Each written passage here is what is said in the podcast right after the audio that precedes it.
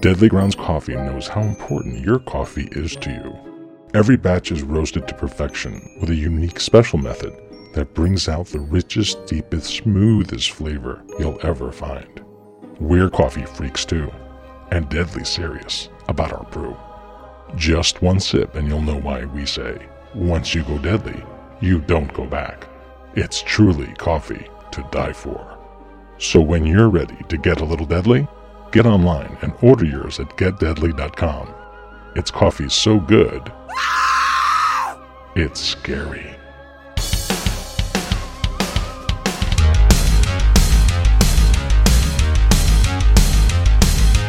Retro.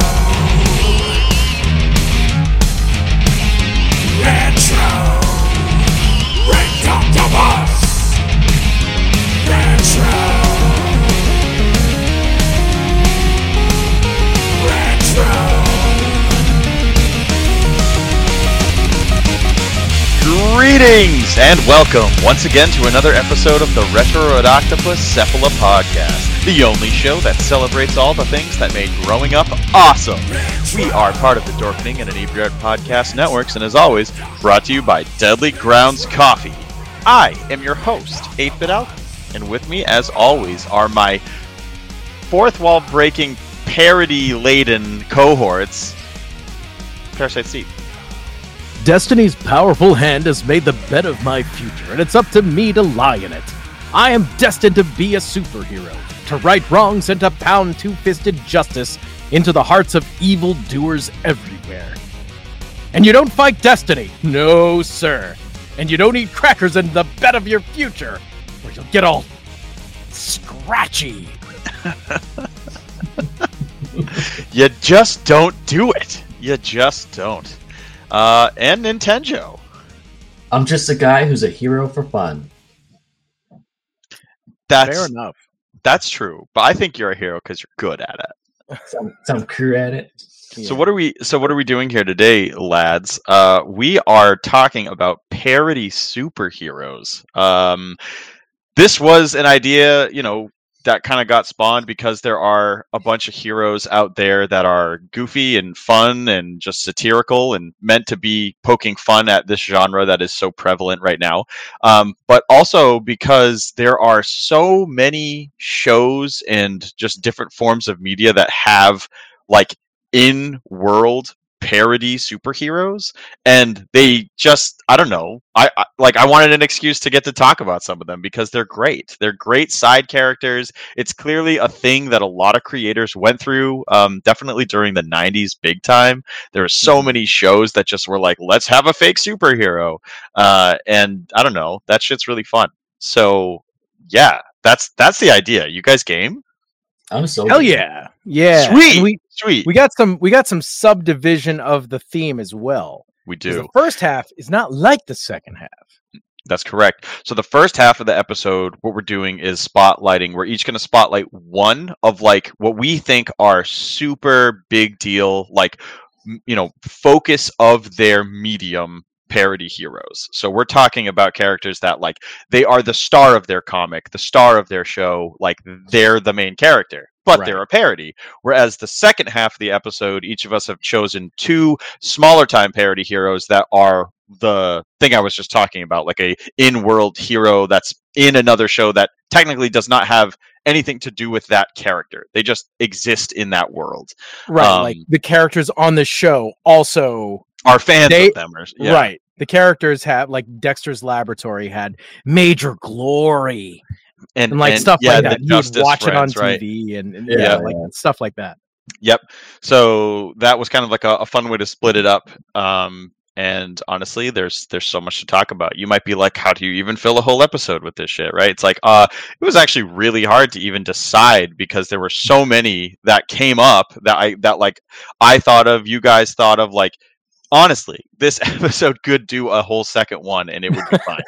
it's crazy. And and I was just talking to a couple of people about it and they're like, "Oh my god." As soon as they started thinking about the subject, like, "I can't believe how much material there is for that." I'm like, "Yeah, it's pretty freaking crazy." but uh, it's a thing. So we're gonna we're gonna get right into it and uh, and talk about it. You guys Yeah. know how we do it. First half, Mhm. Octoponder. Second half, B segment. Get out of there. Uh, you know, Sonic the Hedgehog style. Uh, so if you guys don't mind, do you mind if I start things off? Do you have I anything? Do love you it. have do you have any anything you want to say up front before we get into some shit? Nope. Uh, I would like to say spoon. Spoon. Okay. All right. Valid. Uh, okay. So I will start this whole shebang off. Uh, feel free to interject with thoughts, memories, and feelings, but I do have a lot of wordage here, so I want to just be able to get through a chunk of it. So whatever, we'll see how it goes. Uh, so I'm going to start things off with Earthworm Jim.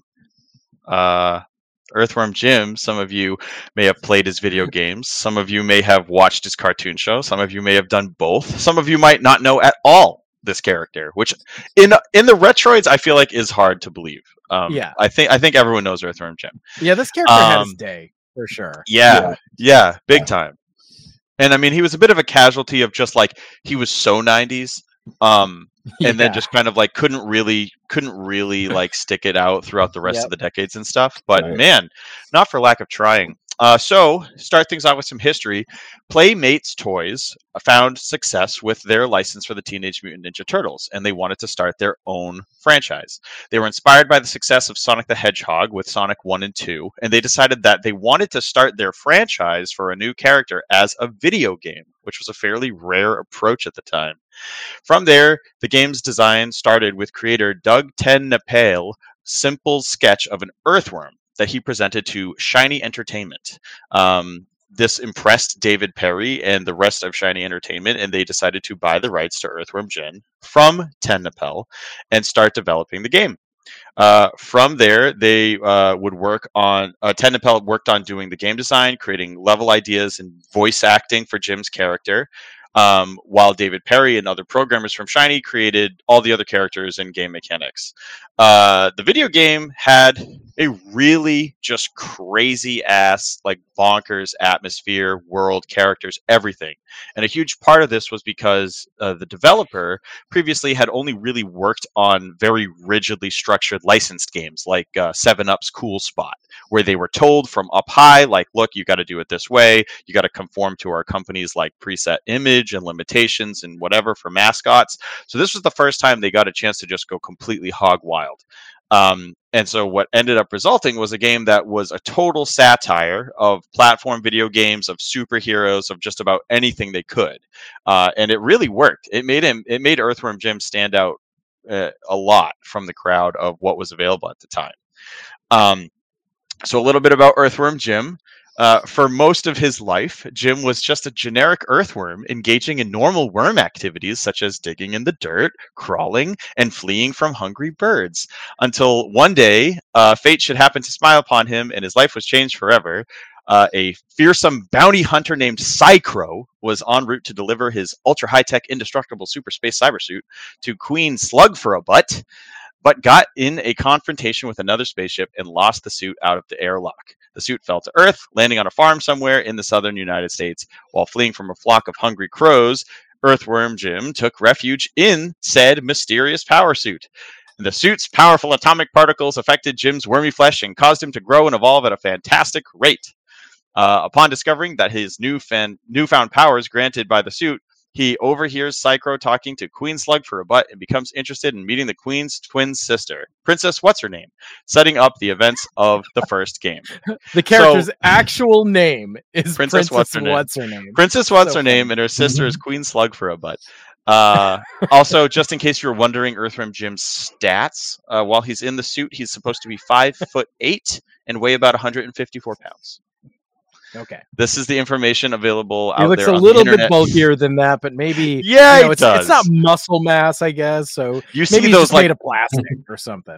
yeah, the, like the Boris Vallejo like hyper detailed musculature on Earthworm Jim suggests that he weighs like 300 pounds of just solid Yes. beef. Yes. Oh my god. Um, so Jim's personality, he can be a bit naive. He's uh, somewhat of a degenerate and rarely thinks before rushing into battle, but on occasions he can be very cunning. He's also very gullible and has been known to trust villains in some very not so convincing disguises. Uh, he has a rather large romantic infatuation with Princess What's Her Name, which usually confuses her in the cartoon, but he does not falter in his resolve. Jim is also fairly childish, enjoying pop up books, snow globes, and other childish things. Uh, in the game, Jim has a slight southern accent and has some very memorable catchphrases such as groovy and whoa Nelly um a- along with a about- shitload of Oh, other man. ones but yeah I whoa Whoa, Nelly. Nelly. i love that super funny um what what would he say when you would start like the uh because there were like the race sequences where you're trying to Yeah, catch Psycho. the tur- a- like right the you would the say rock- something funny at the beginning of those too. I can't remember. Oh dang! There, there was like a whole list of, of different quotes that he said across all sorts of different mediums, but those are the two that I, I always remember. Groovy. Um, so to get into some of his abilities, uh, Jim primarily relies on his super suit, which grants him super strength, durability, and the ability to do many things a worm could not do since they don't have limbs. Uh, his main weapon is a rapid fire plasma blaster, which can also fire a massive, powerful beam when you collect a certain power up. Uh, many of Jim's signature abilities, however, are not exclusively due to the supersuit, but due to his own long, stretchy, worm like body. For instance, he can use himself as a whip to attack enemies at close and mid range, or as a lasso to grab onto small ledges and swing off of them, giving him unparalleled mobility.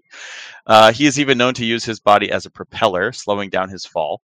While he is quite vulnerable and weak if separated from his suit, he still has access to various abilities a regular earthworm would not have, such as coiling himself into a spring and jumping. So he's not just your average earthworm.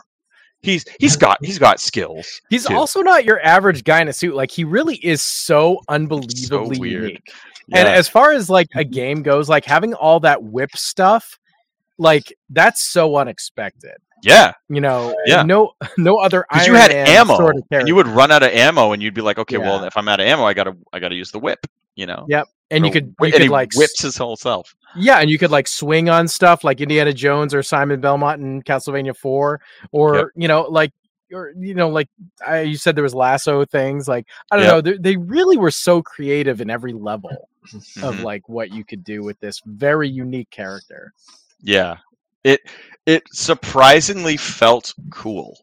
Like in a way that you were like, why is this cool? You know, like he's so ridiculous, but they the way he was drawn and animated and his goofiness and like all the stuff you could do, his his gun honestly felt badass. Like when you would use that rapid fire plasma rifle, like Mhm. oh my god, the like the just the sound effect and the rapid like, you know, just kind of like muzzle flare off of that thing, like it was cool. You could Right. shoot in any direction. Like it was, it Right, was and- definitely neat. And this was a case where and I, only a few video games did this to my recollection. You didn't see the projectile.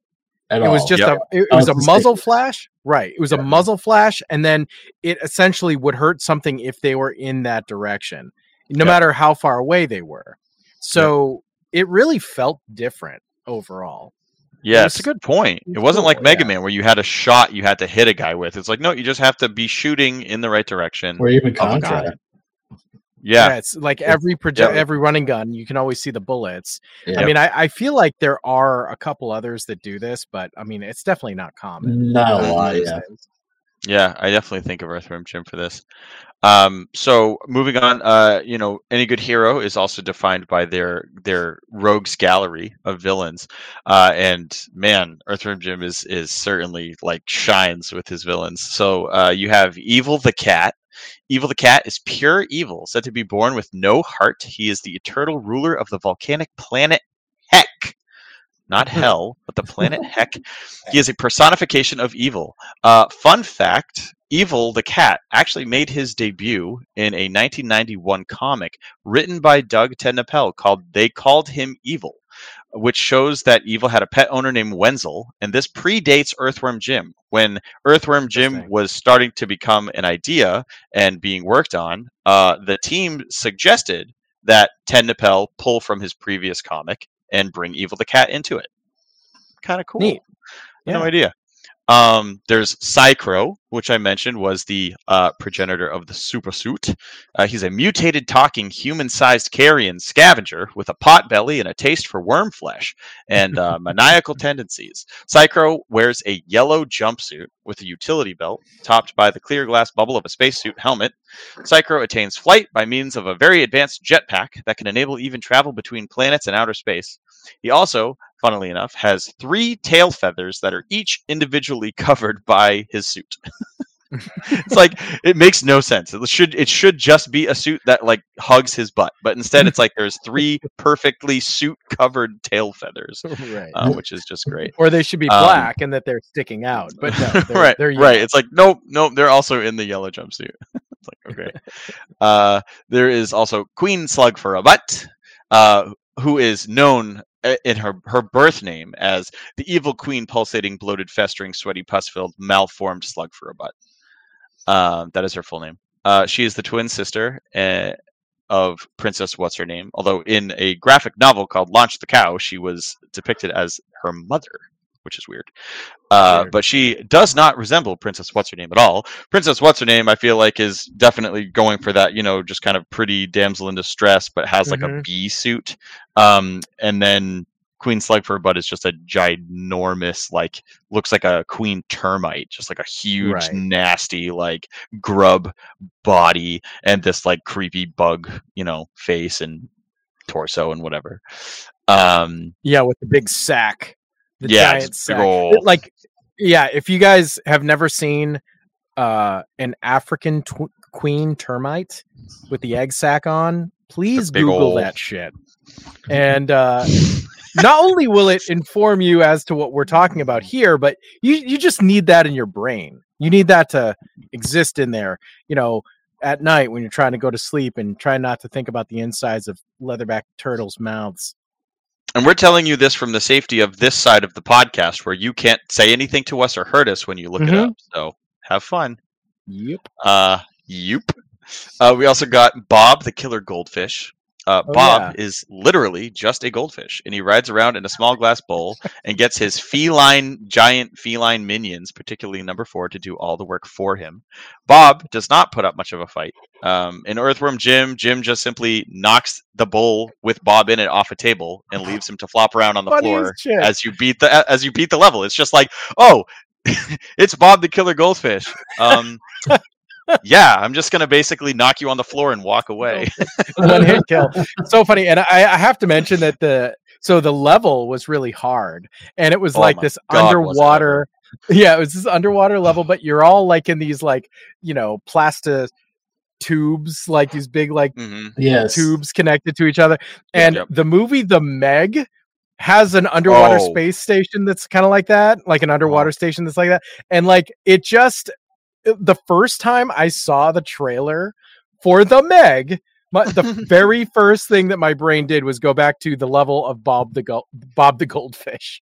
I'm like, I don't know. This is reminds me of funny. the Bob the Goldfish level from Earthworm Jim. It really freaking does. Like just that clear, perfect Yeah. glass tube, Yeah, and, and just like that aesthetic is so similar. yeah, and I'm just like, wow, no, nobody else is having this thought. Uh, I mean, right? but there I mean, is. You feel like there's no way, right? Uh, there's also Major Mucus. Major Mucus desired Earthworm Jim's supersuit, which led to the two having a bungee jumping duel over a pit of snot in the Snot a Problem level. Uh, the Major's pet Mucus Phlegmbrain would eat Jim if he fell too close to the pit of uh, snot. This level sucked. It was just a level. It was just a boss fight level, and it happened right after Bob the Goldfish. And I remember that I so so hard tried to beat this level over and over and over and over and over again. And man, it's like you just kind of got to get lucky. It really felt super. I mean, let's be honest. The game's not easy. Not an easy game at no, all. no, no, no. for being a parody, hard. fun, goofy, good time guy, it's like this is a hard ass game. Um, you know, for a variety of different reasons. But yeah, Major Mucus is there. And then uh last of all, at least I'll mention if you if there's another one you guys think of, please uh chime in. Uh but there's Professor Monkey for a head. Yeah, Uh, Professor Monkey for a head the is the mad one I know. scientist. He's the mad scientist who invented the ultra high tech indestructible super space cyber suit for Queen Slug for a butt. The professor has a monkey grafted to his forehead. his simian skullmate named Monkey Professor for a head, seems to have a mind of his own, and he often pesters the professor with his jabberings, which the professor can somehow understand. And they share a single set of eyeballs. Right. Monkey Professor for a head so was not a thing. I had ever read before today, So and I funny. laughed so much. I I don't know. Like this this Uh. I don't know. I love I love me some Earthworm Jim. I loved it back. Yeah, I I think this is a game that people sort of like don't really fondly remember. I I, I think it probably wasn't the best game, but it was like so inc- like the presentation was so unbelievably Yeah. top notch. Yes. it was like a graphical tour de force. Like people were like, "Oh my god, look at this Yeah. game!" gorgeous. And- Gorgeous. Yeah. and the sound too the Yep. music and the, the the amount of talking that there was like it just felt like almost next next level or something it was Yeah. just we hadn't seen it you know it was like that and donkey kong country there was something about those Yep. that just felt like they were maybe not quite 16 bit of course they were but you know it was just Yeah. that that good and Yep. uh i think that the the controls are just super janky and i think that people found it too frustrating i kind of liken it to a a battle toads sort of a deal Right. Um, Right, but with Earthworm Jim, I I personally was able to get very far in it. I played it a lot. I know that I couldn't beat the final couple of levels, and I I like cheated and used the Game Genie at one point just to see the end. Okay. Um, but I never was able to beat it on my own. But I I was pretty good at the game, and I definitely got very very far. And um, I I loved it. I, I remember there being a time where I said this was my favorite game on the Super Nintendo. Now years later that is not the case you know it's it's really just a rose colored glasses you know it's brand new sort of scenario but you know given time to sink in it's like no of course not but it was uh, i think it was a, you know a good game. I think it's a great Yeah. presentation yeah. uh, and my god do i love the characters and all those bosses and all the things you just said. So funny. I No, i really such a, a like wit, like just sharp as a whip yeah sense of humor with And- this game. That's so often like stuff like this just falls in its face. But Yeah, it's like Earthworm Jim is just funny. somehow it's really it's fucking so funny. funny. and like honestly it's weird like i think you were kind of saying this already but like i think he looks cool Yeah. it's it's like Yeah. I, He there's something about the he's not he's not cool on paper, but he's cool. right right he should be so stupid that the best you can get is he's silly and he's funny Yeah. But no it's like i legitimately think he looks cool um Yeah. he's got you know uh, very much a, a, a simple design as far as the body goes but like it's white with blue, dark blue trim and uh, combined with his like pale pink head and his like he's got two different eyes like one's green one's black and i don't know like there's just a lot of design in this it's a, it's like a simple design but not there's still a lot of care put into that and it Yeah. just it works for me i really like it It does. I really actually does. think he's one of the coolest characters we're going to talk about looks wise tonight right.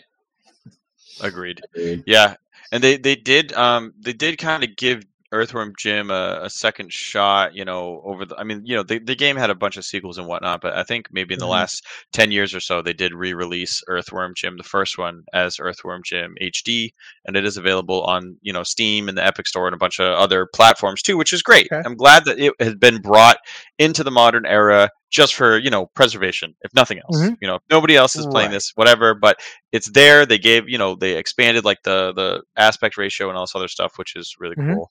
Um, one other thing to mention before we move on from Earthworm Jim is that Earthworm Jim had a cartoon show, yeah um, and the cartoon show was, uh, you know, honestly pretty good. It became a cartoon show in 1995 on Kids WB, and it ran for just over a year, having two seasons with 23 episodes total. Um, you had Dan Castellaneta as Earthworm Jim. Uh, You actually had uh, you had Jeff Bennett as a character I haven't mentioned yet, uh, who's Peter Puppy. Uh, Earthworm yes. Jim had a little little puppy buddy who would occasionally go berserk um, like complete berserker rage and turn into this ginormous foaming rabid you know hulking rabies beast and uh and then would just go right back to being like a normal cute little puppy uh Right, and so right. he was actually a mechanic in the second earthworm jim game where there was a level that you were like dealing with him but going back and forth um You had Charlie Adler as Professor Monkey for a head, Jim Cummings as Psy-Crow and Bob the Killer Goldfish, and Edward Hibbert as Evil the Cat. Um, there's actually a ton of people that do a lot of different voices. I kept it to a minimum, but um, feel free to check out the voice cast Yeah. online. Um, most of the episodes of the show involved, you know, the series' various number of villains attempting to reclaim the supersuit or conquer the universe. Other issues facing Jim included returning his neighbor's egg beater and finding a new power source after his suit's battery ran out. Also, the show breaks the fourth wall with characters often talking to the audience and the narrator.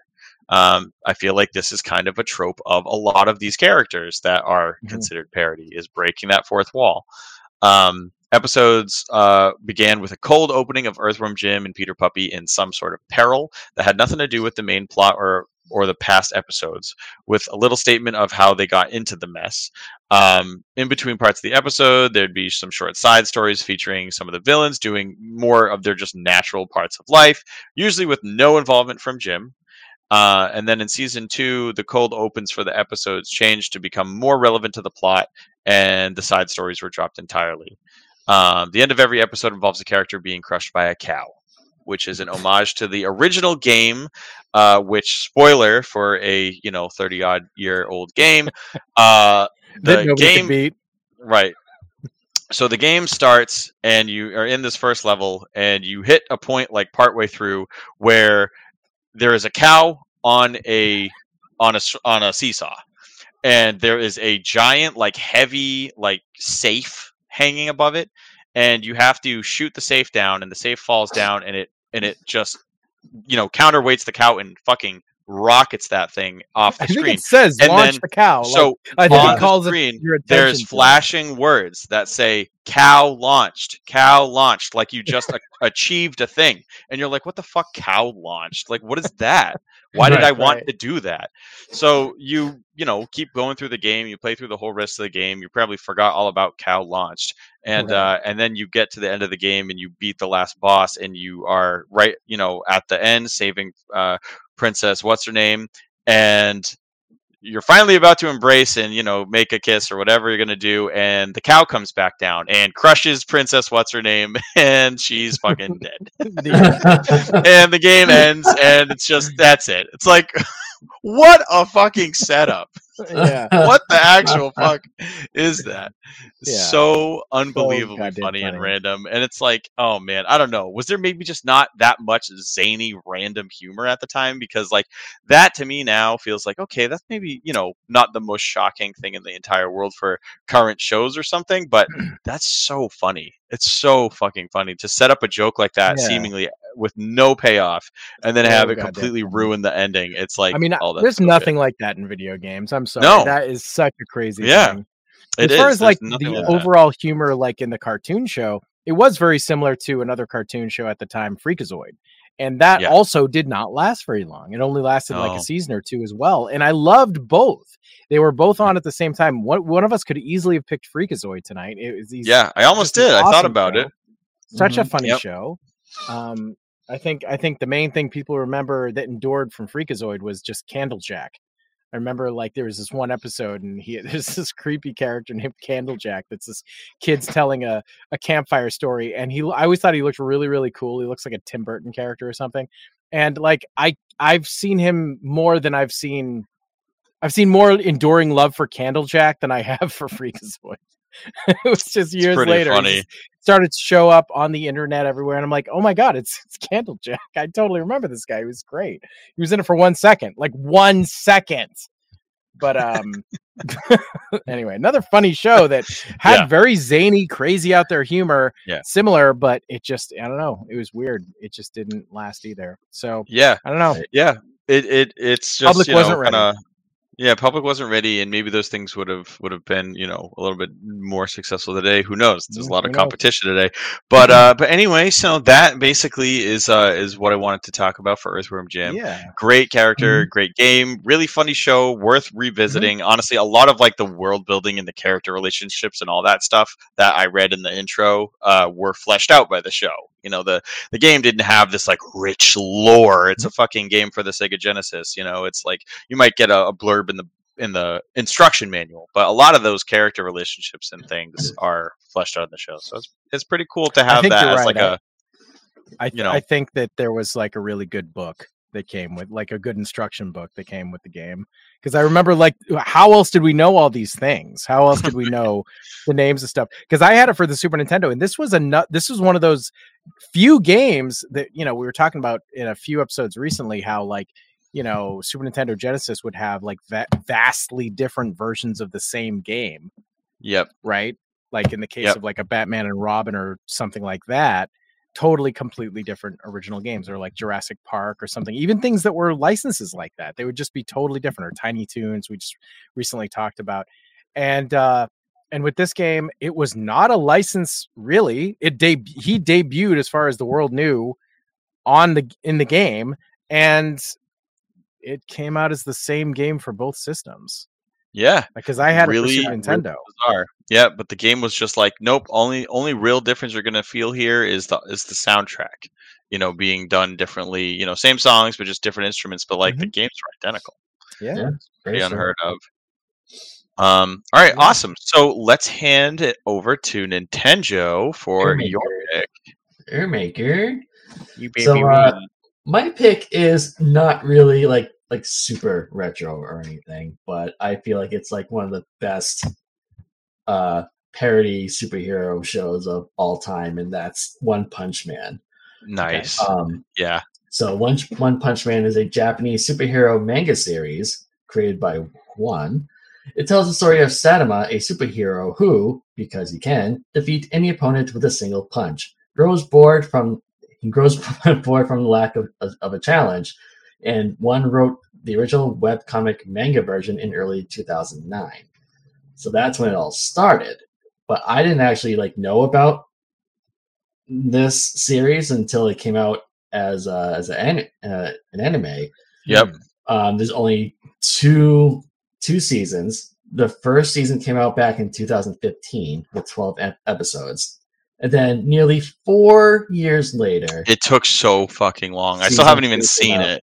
It's really good. It's really good. Season one, I did like quite a bit. yeah. Uh, and a third season was announced just a year ago. Oh it's- my god! It's taking like such a Yeah. long time for them to you know re- release seasons. Yep. Yeah. Um, so the whole thing with One Punch Man is that, you know, like I said earlier, you just can kill or defeat any opponent with just a single punch. Yep. But he had this specific training regimen, and all he did every single day for a year and a half was 100 push-ups, 100 sit-ups, 100 squats, and a 10,000 mile run or 10 10k. I'm sorry, 10k run.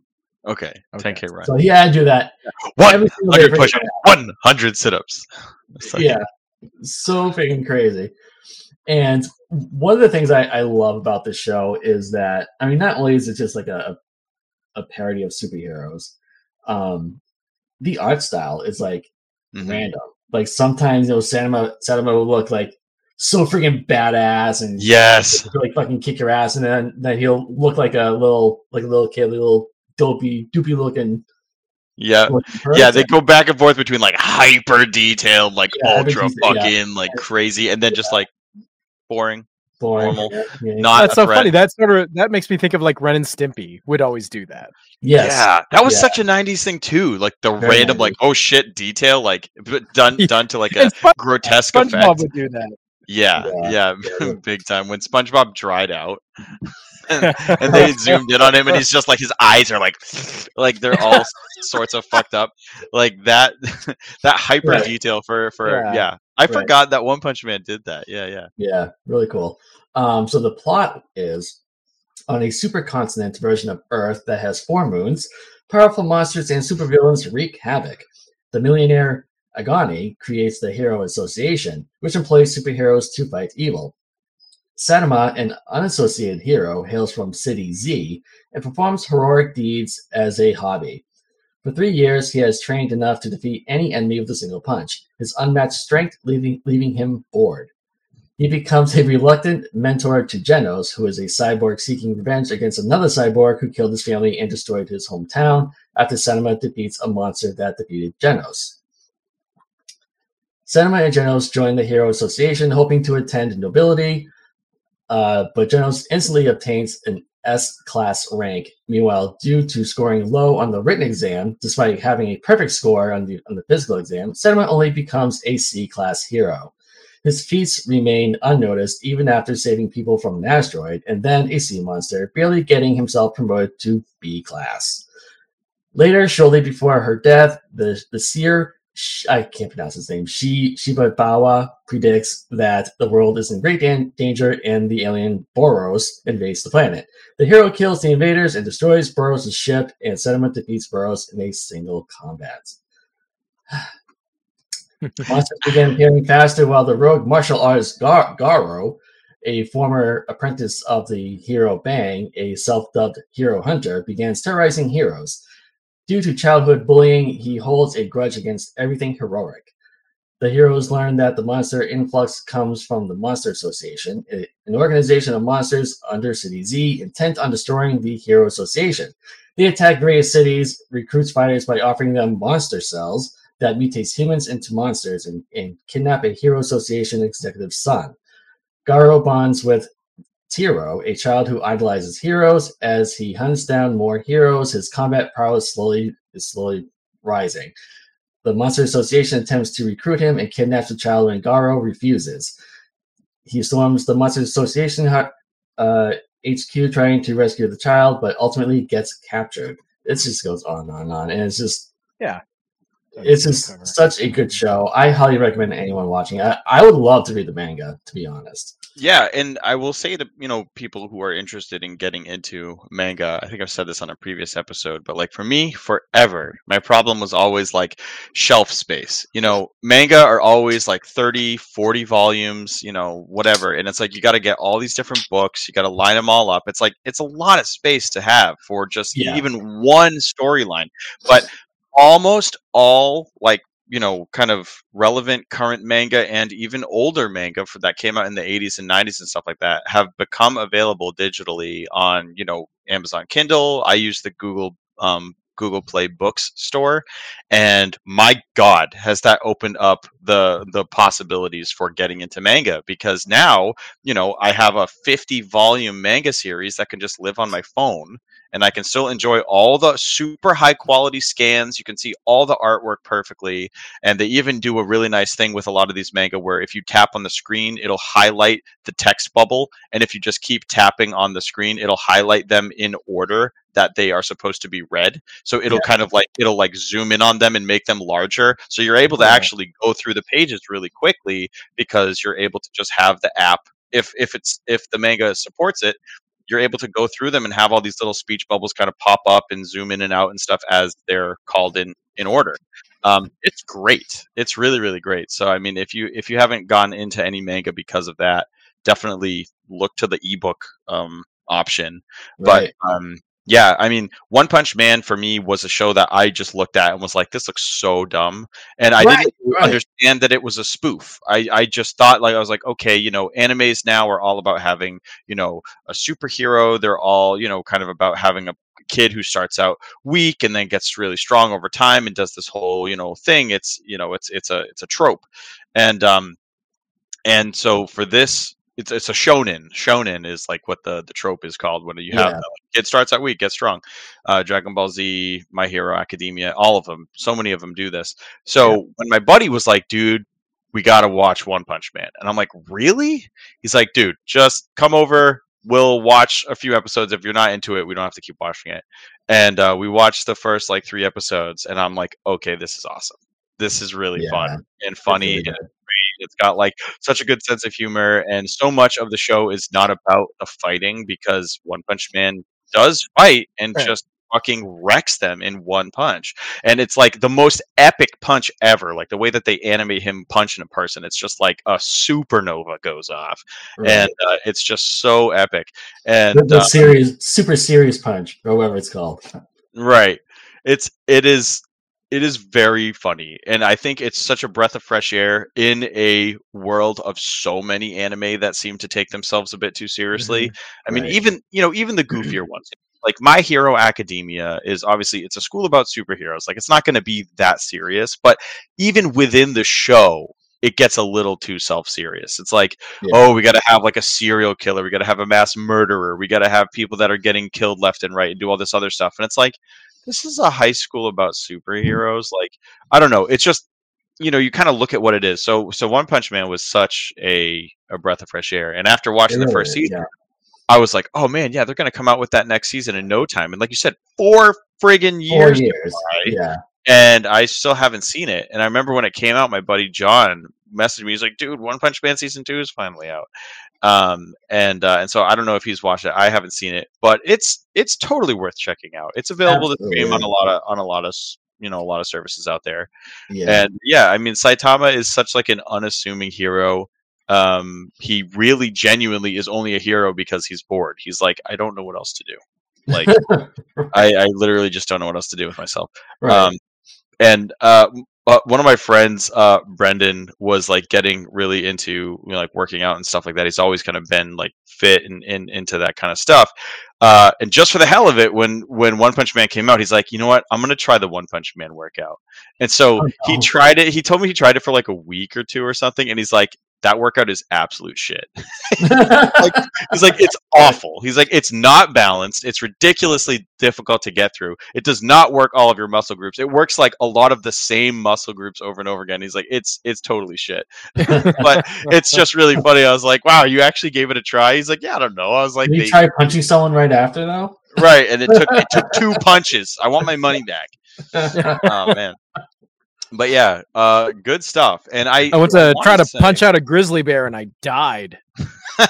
Oh I had no continues either. Like I just died for real. I really should have tried it out on something easier first. Yeah. I know. Like I also, I just this? want to I, I just want to add uh I just love the pairing of uh Senema and Genos because Mm. Senema is like no he's he's super powerful and like nobody can beat him. Like he's super fast, he's super strong and everything. And Genos is like no he's just a cyborg and he wants to be strong like like Senema. But the funny thing is he never does. He can never achieve it even though he's a cyborg right. like, he every just be episode every episode he looks different because he's always getting some type of upgrade to become stronger so but also in every episode when he's fighting whatever villain sam is fighting or ends up fighting genos gets like wrecked like missing Yep. uh, limbs and whatnot it's like half a body's gone and, and then he just gets prepared with a whole new body and then he still gets his ass kicked it's just Yep. Yep. No matter what you do, you just cannot you cannot touch that power. yeah And uh they did come out with a, a game. There's One Punch Man, a hero nobody knows, which is a fighting uh RPG game uh developed by Spike Chunsoft for PS4, uh PC and Xbox. And uh I don't know. I think it's kind of uh I would say a little rare that as a popular manga and anime, it only has a single video game compared to looking at Naruto and Dragon Ball Z and like My Hero and so many of these other anime that have like 10 games and it's like they made one One Punch Man game. Um, right but yeah, I don't know. I mean, I, I haven't played it, but it's out there. right Uh, definitely, definitely give it a shot. Like if you've looked at it and thought it seemed stupid, eh, give it a spin. Yeah give it a It's a spin. good time. Yeah. yeah and also you know if you if you like one punch man you can just look up on youtube there's like a lot of fan fan made animations of of Sanema fighting superman or Right. All Right. these guys. incredible hulk or or goku just like random s- Yeah. random uh, known heroes that are like super Mhm. strong and it's just it's just really cool watching Sanema fighting other franchises and see how well Yeah, he it's neat. It's that. neat that he really, entered really neat. the conversation basically, and he's Right. considered by He became- people. Yep, he became just like Goku, where it's like, oh, we want to match him up against every, you know, every person, and then you know all these amazing animators and people out there just like have a blast turning him into all these like imaginary battles and stuff like that. right, Um, super cool, right. awesome, awesome, good stuff. Thank you, thank you, Nintenjoe. Yeah. Uh, we are gonna we're gonna scoot right along over here to Mr. Parasite Steve and his choice. So I have never actually seen um, One Punch Man. So like you're talking to me basically. You're saying uh, give give it a chance because it looks stupid, and I always just thought it looked stupid. Uh, and I have never seen it, and I would like to see it. I, you're right. I didn't realize it was a spoof. Pretty much everything you were just saying. It's like, Right. yeah, If you I'm have. Hulu, if you have Hulu, both seasons do. are on there. Yep. definitely. Yeah, very very cool. I uh, I will definitely have to do that. That sounds fun. I would like to do that.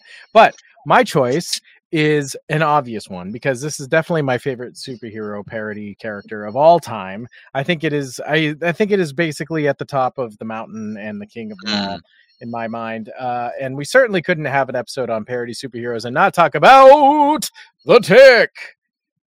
The tick. Oh hell yeah! The Yes. tick is just fucking amazing. Yes. Yeah. God tier. So the tick has been around for a bit. He was actually created in 1986 by cartoonist Ben Edlund, who is a local boy for us. He's actually from Pembroke, Massachusetts, believe it or not. Um, and he uh, created the tick originally just as a newsletter mascot for the New England comics chain of Boston area comic book stores. Um, he just worked there. Like it's just insane.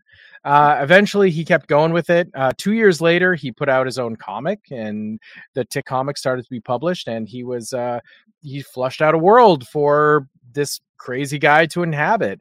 The Tick is, uh, I think everybody knows him. I don't think he needs too much of an introduction, but he's a big blue bug of justice. He's just a big, dopey, humongous man with a big, humongous chin. And uh, he has two little antenna on the top of his head, which emote um, with his moods.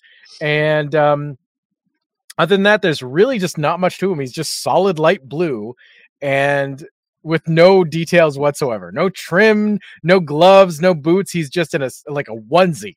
And it it did become a joke, at least in the uh, in the show, that he isn't wearing a suit. It's like oh yeah. it's like, well, what? Why don't you ever take that off? Do you ever clean the suit? And he's like, what do you mean? Like he just doesn't understand. He's, like, he's very, very, suit.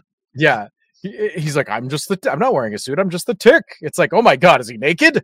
Is this, is he a Ken doll? Right. what is he? Right. Um, and uh, so yeah, you never, you never see him without his mask or his suit. You never, you know, he doesn't have a secret identity. He's just the tick. And as far as superpowers go, he's just super strong and he's nigh invulnerable, which means that he's pretty hard to kill. Um, so uh, beyond all that, he's the comics, the stories, he himself uh, is incredibly funny. Ben Edlund is hilarious. Uh, he did draw and write the comics and uh, was like, you know, he had all the rights. It was his baby. And um, I think most of us were introduced to the character in 1994 when Fox Kids, um, before it was Fox Kids, it was just, I think, just Fox, uh, Saturday mornings. They, there was a cartoon and it lasted for three seasons. Um, absolutely the funniest damn thing I had ever seen. Like, I mean, like the drawings were so good and so different and unique. And later I learned, oh, well, that's because the animators were emulating the drawing style of Ben Edlund's comics, which is so awesome. I mean, think about Ninja Turtles. Think about how that property So different. bought and sold and packaged and turned into something totally different and you know more palatable for kids well well the tick was for kids um and the comics were a little bit more adult uh but as far as the drawings they looked exactly like ben Edlund drew them. And um uh the bummer was basically nothing could nothing was pulled into the cartoon from the comics other than the tick himself and his sidekick arthur who is uh, a former accountant who now wears a moth costume that he just found. And um and he has a he has like these two antennas that kind of look like bunny ears a lot of people just assume he's a bunny guy and uh Right. and he always has to correct him he's like no it's a moth suit he's like it, it makes more sense when i have when i put on the wings and it, like it, it, it comes with wings that just fold out of his backpack and um it's it's just honestly like it's just the funniest thing ever and uh to talk about it is fine but you really just got to experience it so if you haven't seen the tick cartoon i you know i never got to read the comics um so the Tick cartoon is really my favorite. Um, although there have been other adaptations as well. Um, but that cartoon is just so incredible, and I watched uh, I've watched every episode so many times over the years. Um, just absolutely awesome. As far as the voice cast, uh, uh, Townsend Coleman, who was Michelangelo on the Ninja Turtles cartoon show, voiced the Tick, and he couldn't sound any less like Michelangelo. It's impossible. You know, we we had no idea at the time that it was the same guy. Um, and he's just absolutely hilarious as this just kind of stock superhero, kind of what became like the basic, like if you're gonna have a, a superhero in a cartoon like the ones we're going to talk about in the second half, they're just gonna kind of talk like this and be kind of mm-hmm. operatic and you know he's kind of like that only he's real dumb. He's like really really dumb and he's really deluded. He's really he just doesn't understand so much and it sort of makes you wonder it's like well why doesn't he know anything about the real world? You know is he insane or is he an alien or like what is this guy's deal? Was he grown in a lab and was he literally born yesterday? Because like but they don't tell you. They just never ever tell you. And the funny thing is the way the stories are structured they don't make you wonder either they never it's never like oh gee what's the tick real it's like no no it's not that serious you you never are going to ask that question you just accept it and move on like in the first episode you're like oh uh, uh i'm just the tick and it's like oh okay uh all right then and that's Right, it. moving on. Like, moving Yeah. on. and like you just accept the stories so like i said very little was was able to be pulled in from the comic because the the fox execs deemed that uh the characters were too violent and inappropriate. There's this character paul the samurai who actually spun off and had his own comic spin-off uh and then there was this uh, character Jane, chainsaw vigilante and they were all just like too dark too adult. They're like we don't know about that. So they're like okay ben um come up come up with all new characters to fill out this world.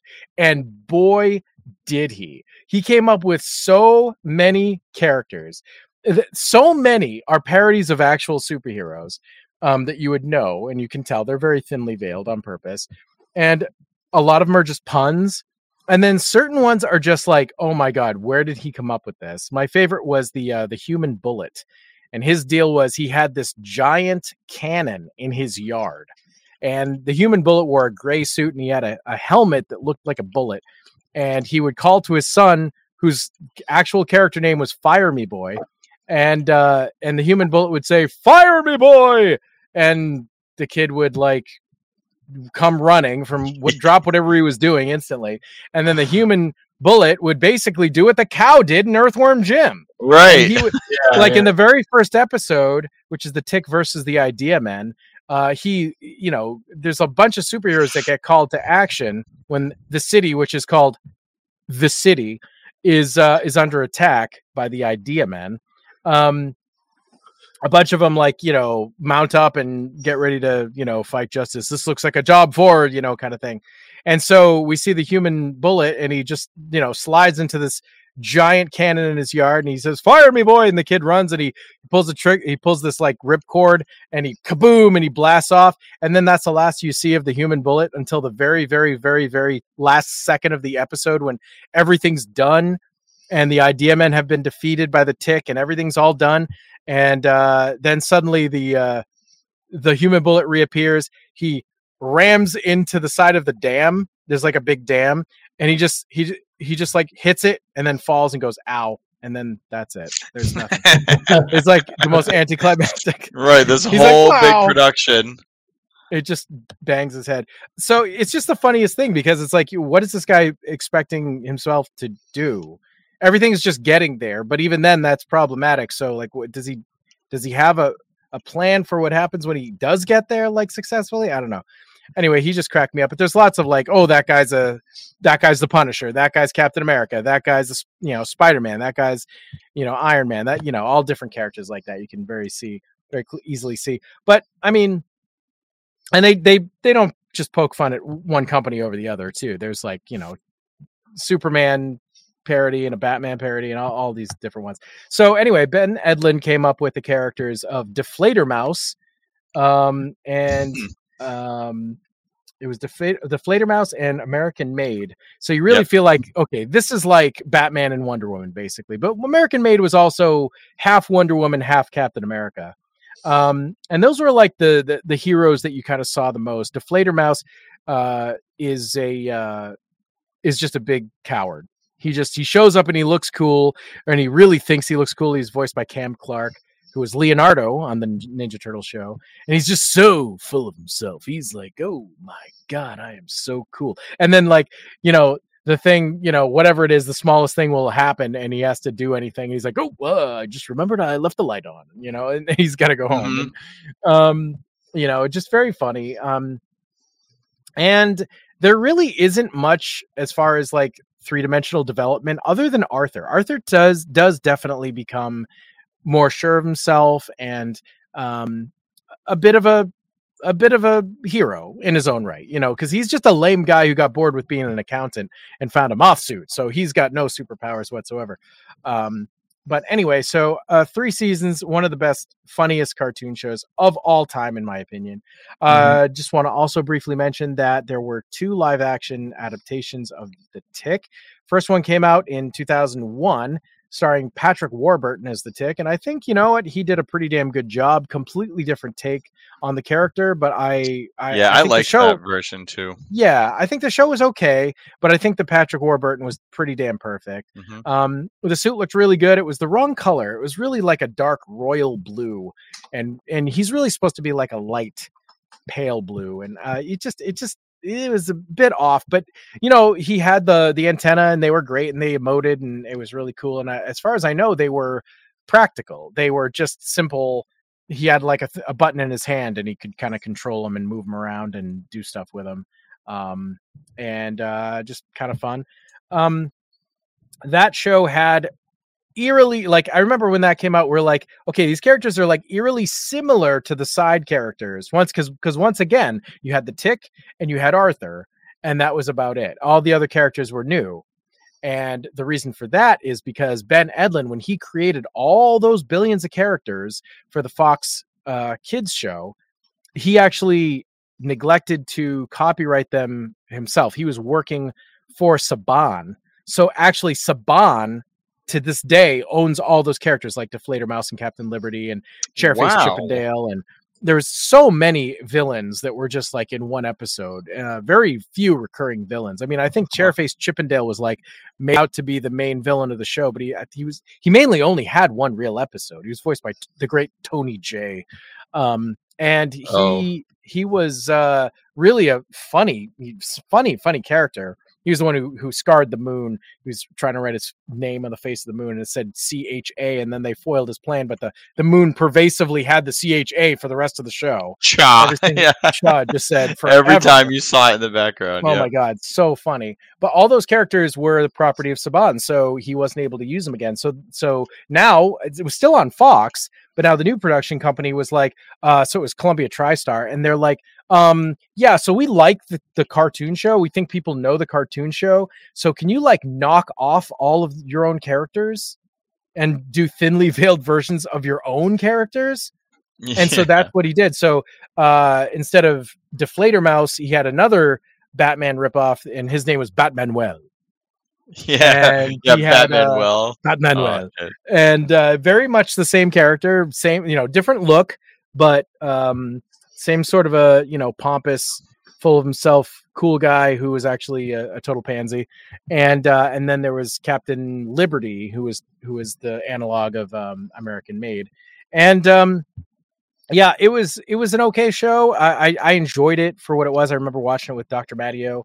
Uh, I, I own it on DVD randomly. I think somebody gave it to me as a gift, um, but fun. And then in, uh, I think it was, I think it came out in uh, 2018 on Amazon. There was the latest version of the show, and it starred Peter Serafinowicz as the Tick, and he is the super tall guy with a really deep voice from like, you know, the like Shaun of the Dead. In the beginning of Shaun of the Dead, he's like Shaun's roommate in the shower Oh yeah, yeah, yeah. and uh, he's you know he's he's like shows up in so many things just randomly it's like you know he was in um guardians of the galaxy he's the one who said the line about them being a-holes and yeah, what a um, bunch of a bunch of a-holes and like i don't know he's just in a bunch of stuff he's really tall he's six he's six four um i looked it up he's six four warburton is six three so they're both pretty tall but um Yeah, I mean, so my opinion of this show is is weird. It took a little bit to grow on me, and it was definitely not like what I thought I wanted, and it it ended up being something that I loved. And I think that not enough people watched that tick. The first tick live action was really missable. It's really okay. It's okay if you don't see it, whatever. Patrick Warburton is super charming, but um, it wasn't the greatest. But this was like, you know, not the greatest either, but it was pretty darn good. And yeah, like, like Finowitz- clo- closer, you know. To what yeah, you would want. Yeah. isn't the best at doing an American accent, in my opinion. He's okay at it. So that was a, a little bit, I was iffy on that for a while. But when you got into the rhythm of the story, the way that they were telling the story, it was sort of a hybrid of um, this is a little bit more serious than I thought it would be. And also, there is the zany humor. So the first like the pilot episode, which I believe is like, you know, it's longer. If it's not an hour, then it's an hour and a half or whatever it is. Uh, cause I think it was a half hour show. So maybe it's just an hour, whatever the pilot is. But, um, or maybe it's just a half hour. I can't really remember. I thought it was longer, but it is even a little bit different than the rest of the show is. And I've never read anything to corroborate this, but by the end of the pilot, what I thought the show was going to do, it didn't end up doing and I sort of wished that it did, which is to say, I really thought they were going to say the tick is not real. The tick is 100% a figment of Arthur's imagination, and Arthur is crazy. Arthur has cracked. And he, because everybody Ooh. in all versions think that Arthur's insane. Because Mhm. why would you leave a good job being an accountant to go be a superhero? They make no money and Yep. it's a dangerous line of work. And what are you thinking? You're throwing your life away. And it's not like Arthur is super equipped to Right. He's fight yeah, crime. he's he's not in good shape. He's not uh, a physical specimen. He's short. He's you know, so it's like it's just this funny thing where the, everybody always thinks that Arthur's crazy anyway. So in this one, I was like, wow, I bet Arthur's actually crazy in this. And and I I was looking, I was thinking back, and I'm like, wow, you know, I don't think the Tick interacts with anybody else other than Arthur in that Huh. in that pilot. I'm Right. pretty sure he does not talk to anyone, and I don't think anybody knows that he exists. He's just somebody that Arthur keeps seeing. Yep. And um and he's going on these adventures. And of course, he's like, you know, the tick is all for it. He's like, oh, chum, come on, let's go fight crime and do justice and you know, all this stuff. And and Arthur is, you know, fighting it technically. He's like, oh, I don't want to go in there. And but the tick's like, oh, you can do it. I believe in you. I'm like, the tick's not real. It's just Arthur. You know, it's Arthur's psyche. You know, just created this persona. And um, I sort of adore that. And I know it's really way too different for the tick, but man, did I like that at the time. But the show ended up not going that direction. And it did sort of feel different after the pilot. I, I know that the pilot was filmed way earlier than the rest of the show. Like Amazon was doing a lot of pilots that did not get picked picked up. I mean, I think that's true of every network ever, but they were like filming a ton of pilots, and I think it was like a year or two later before it became a show. So I don't know. I think maybe they kind of rethought things, but I still believe to this day, if you watch that, the pilot episode, and you think that way, you're like, nope, there is no tick. Right. It's just Arthur being crazy. I think it, I honestly think it works. I think it's really perfect. But the show ended up being like surprisingly great. Um, there was one character, I don't know how he got he was able to do it, that was he was able to pull in, and that is this uh super villain that was a super villain in the 60s, supposedly, that menaced the world back in the 60s, and that was the terror. And the terror was in um, an episode of the cartoon as well. And uh, in this, he was played by um, Jackie Earle Haley, the guy who was Rorschach in the Watchmen movie, Okay. um, Mhm, the, the bad Freddy Krueger. Um, and he uh, became a the main recurring villain of season one. Uh, he was in a ton of episodes, and uh, it was it was pretty cool. He was he, he was a good he was a good villain. I, I enjoyed the terror. In season two, they brought in this uh, this character that I just absolutely loved the practical suit for. There's so much practical stuff in this. The suits, so the tick suit changes dramatically twice. It's one way in the in the pilot, and after the pilot, it changes. And every time it changes, Arthur notices it. And he's like, "Oh, you you changed your suit," and, and the tick's like, "What do you mean?" You know, it's like Right. I've always been this way. You know, so Right. it's kind of funny. But the first the first suit was was that sky blue, and it's like, okay, I admit this is the correct color, but it's a little too light for real life. It doesn't look that good. And also that first first suit he had was they tried to make it like segmented, like it was more like an insect suit, and it just didn't really work. It really didn't Hmm. look very good at all. I think he looks terrible in the pilot. But for the rest of season one, it looks pretty good. I think they darkened him up just a hair. He's never the royal blue that Patrick Warburton was. And in the honestly, in season two, his suit is amazing. It's it's the best live action suit, period, in my opinion. Um, interestingly enough, they never want to cover up the actor's eyes. Like he's supposed to have white eyes, like as if he's wearing like a Batman sort of a mask, you know, where you're only Right. seeing his mouth area. But in the show, for some reason, they always make the mask go up and around his eyes because I heard like they didn't want to limit the emotion or whatever. And it's like, oh, what a bummer. I'd love to see him with the the Batman mask, the half Batman. But Right. yeah. oh well, we got four suits between two live action ticks, and none of them none of them had the Batman eyes, but that's okay. Um, so anyway, there's this character. I'll end on this called Lobstercules, and it's just a lobster man, and like they just like with the tick, they don't explain it. They don't explain any of it. It's just like, oh, it's a it's I don't it's a lobster man. Move on. Um, and Lobstercules is like the main villain for that season, and uh, honestly, it ends with a with a really fun twist. And um, I don't want to spoil it, but like I loved Lobstercules. if you look up the tick lobster, you will find Lobstercules, and the suit is nuts awesome. It's so cool. so anyway, I love the tick. I uh I don't have anything more to say. I'll end there, but um I'll say spoon. But yeah. Boom. I feel like he's he's the ultimate parody superhero. And He he's been around since 86, so it's not like you know, he's Yeah. definitely been around for a while. Right. He didn't he didn't eat anybody else's lunch, you know. It's like he was on the scene forever and is such just co- you know, comic gold mine Yeah. and uh there's so many different ways to check him out, you know. I mean, there's been the all the original comics, the shows, you know, he he has games and stuff from like Super Nintendo era, whatever. Um but yeah, I think it's really great that he's even been able to continue having iterations. I wish that they would be more successful. Yeah. Um, but that original cartoon is so effing funny. It's just like Yeah. one of the God. best, best comedic cartoons ever made. It really So- freaking is. So is. So Yeah. is. Um, Yeah. All right, guys. Well, thank you very much. That wraps up the first half of this here episode on our parody superheroes, and we are now, right now, finding ourselves at the time where we octoponder things. So we're gonna do that. Okay. Okay. Cool. Cool. Awesome. Good and stuff. So the octoponder this question for this week is: If you could create a parody superhero, who would they be, and what are their powers or abilities or disposition. I don't care. What are they doing? um, so we're going to go on a short break.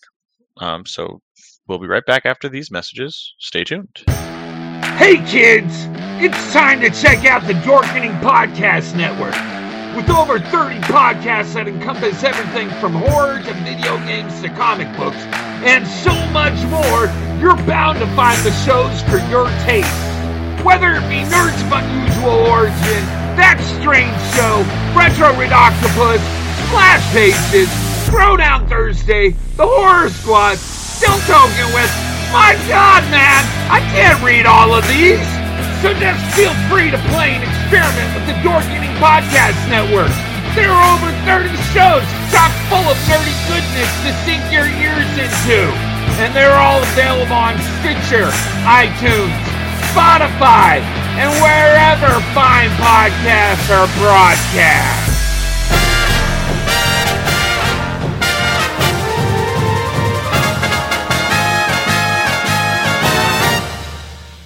Shark Bites, Shark Bites Podcast. It's the greatest show in history.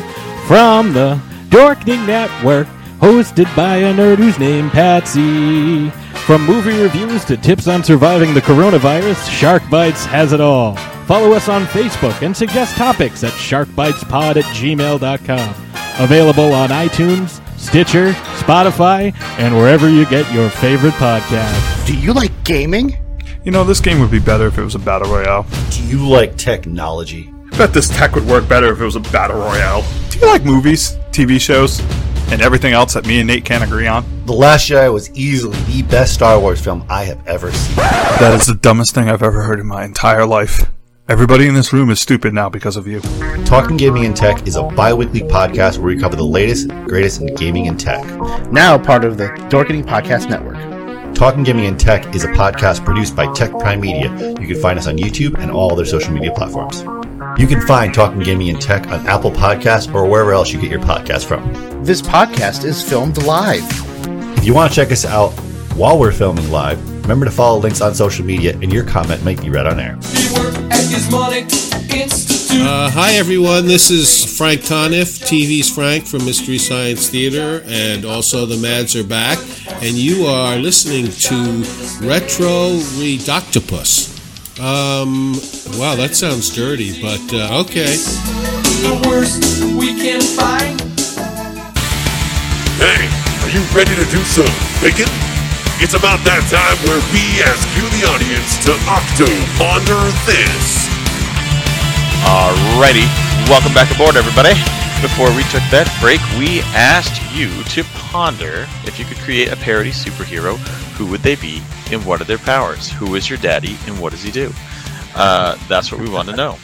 So uh, I'll go first. Uh, I I would I would come up with the garbage guru, and garbage guru is the lord of all things trash and refuse. He can build constructs out of trash. He can make large trash like you know homunculi and golems and whatever. Think of like the Green Lantern's power, but like you need just trash. Uh, and he would help clean up the environment. He'd be a friend to Captain Planet. Um, but you know, he doesn't exist exclusively in Captain Planet's world. He'd have like crossovers and stuff. Um, but uh, yeah, I don't know. I that that's kind of it. It's just like Yeah. it'd just be funny if this guy's whole deal was just garbage. Um, and and, And not a bad guy, like you know, not the the the Rat King or like one of these guys who are like, oh, they're mucky and grimy and they're all gross. Yeah. It's like no, he's just like he's essentially just like all about recycling. Yeah. And it's funny, like he, he wants to like you know manipulate something. He's like, oh, I, I can't. No one's thrown it away yet. Right. Somebody throw right. that in the It's trash. not trash yet. not garbage yet. Put it in the bin and I can manipulate it. It's like that seems like a weirdly fine line there. I, I can't explain it. It's just how it works. The trashomancer. What would you name Yeah. him? The garbage guru. Garbage. But yeah, he, he guru. definitely does. Uh, he he's an expert in trashomancy. Oh, Um, yes, for sure. There. Uh, yeah. So Nintenjoe. What about you? You got one? Okay, so I couldn't really think of one, I had a hard time. but but there's always a but. But This question does remind me of this really old sci-fi comedy called Laser Fart. and the synopsis is a man eats a burrito cooked in a malfunctioning microwave and then finds himself able to fart laser laser beams. He must decide whether or not to take on the responsibility that comes with having great power. nice. What the hell? Where'd you And- find that?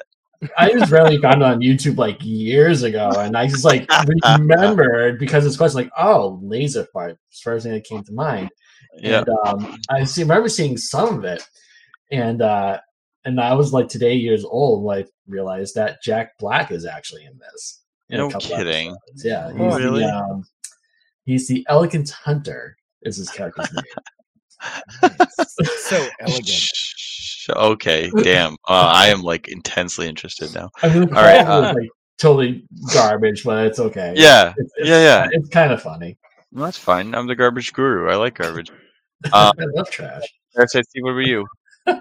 So I'm going to go with this character that uh, I made up with uh, in college. it was a bunch of roommates, and we had a uh, squad of superheroes that we made up one night after watching the movie Mystery Men, and we really enjoyed that movie a lot. We'd all seen it before, but it was like, man, this movie is better than anybody gives it credit for. We just had so much fun watching it, and then we wanted to make all stupid superhero versions of ourselves. So um, this is actually going to come up again in the Retroid answers, but Yeah. uh, so I my character was Captain Bandana, Captain spelt with a K, um, and uh, so Captain Bandana is like a. I, I really love Doctor Doom overall, so I made him Doctor Doom color. So he's like got a gray bodysuit, and uh, he's got green accents all around. He's got a green bandana mask. It kind of comes down over his eyes, and his eyes are green. And uh, he has uh, like long bandana tassels. Like some sometimes they draw the Ninja Turtles with really long tassels, kind of like that. And uh, he gets his powers from his jade encrusted bandana. He can fly, shoot, can fly, shoot lasers out of the gem in his bandana, and also he can hold a sword. He happens to be, yeah. He uh, he, he can hold it. I don't know if he uses it well, but he can hold it. He's a member He of holds it. He's a member of the 315 Pimps, and the Pimps is uh Pimps is an anagram, and I can't remember completely what it stands for. To be perfectly honest, I can't remember what the first friggin' P was. I don't remember. I don't remember what the first P An was. It was acronym, like- you mean? Oh, an acronym. It's like it's like the first P, and then it was instantly mobile pummeling squad. I just don't remember what the first P is. Powerful, Yeah, maybe it's powerful, pertinent, powerful, punctual, instant, punctual. maybe instantly mobile is what they are for sure. And they're a pummeling squad. They they herd together and they pummel things. Uh, pummel so the- yeah, so that's that's my character, Captain Bandana. Oh God, awesome! That's wicked fun. Oh man! All right, so yeah, from the Retroids crew, we have Josh Nealis saying that he already did this and he wrote a bunch of comics. Uh, he's a comic book creator, and uh, he has Pedo Man and Kid Friendly. Uh, I have a lot of uncomfortable feelings, Josh. Yeah, yeah, it's a- about that. I know, I know, but- I know it's funny, but it's a little yikers, dude. Yeah, it's a little yikers guy, but uh, you know, you do you. I ain't gonna take anything away from you. Mhm. Uh, Andrew Wershborn uh, answered the call as one of the 315 pimps. Uh, he is the cynic, and with his shades of cynicism, I can see the world for what it truly is and comment on it. I'm a member of Pimps, and my superpowers are enhanced perception, insight, and the ability to banter well with supervillains. My weapon of choice is trick yo yo's, but I never have the exact one I really need at any given time. But I'm able to improvise with the ones that I do have, and it somehow all works out. Oh, fucking funny shit.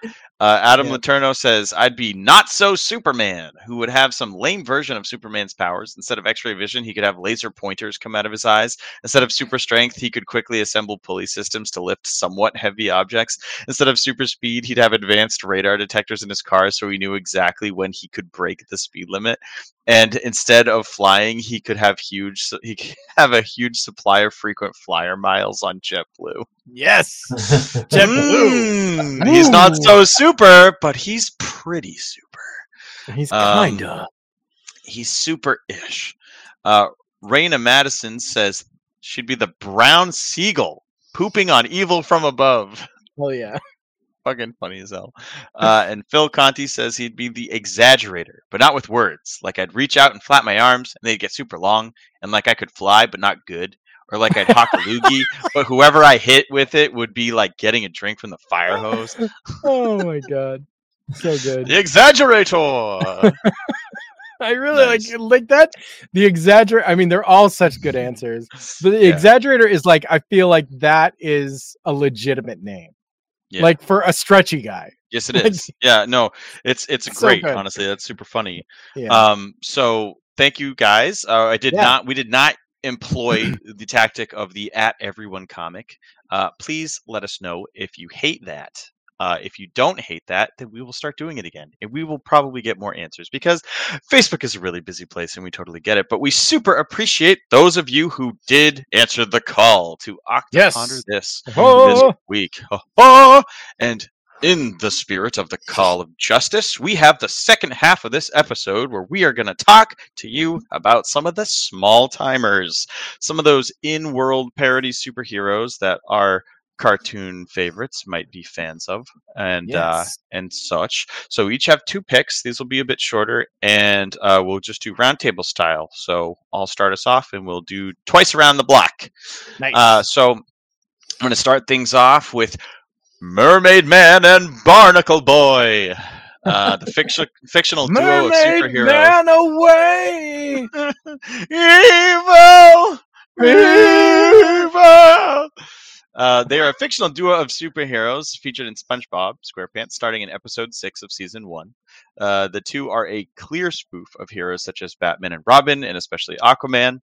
Ernest Borgnine was the voice of, of Mermaid Man, and Tim Conway voiced uh, Barnacle Boy, both of which are stars from McHale's Navy. Uh, later on in season nine, uh, a young Adam West would be, uh, sorry, Adam West would voice a young Mermaid Man, which is really cool. Um, the duo now are both elderly, semi retired superheroes that live in Shady Shoals Retirement Home.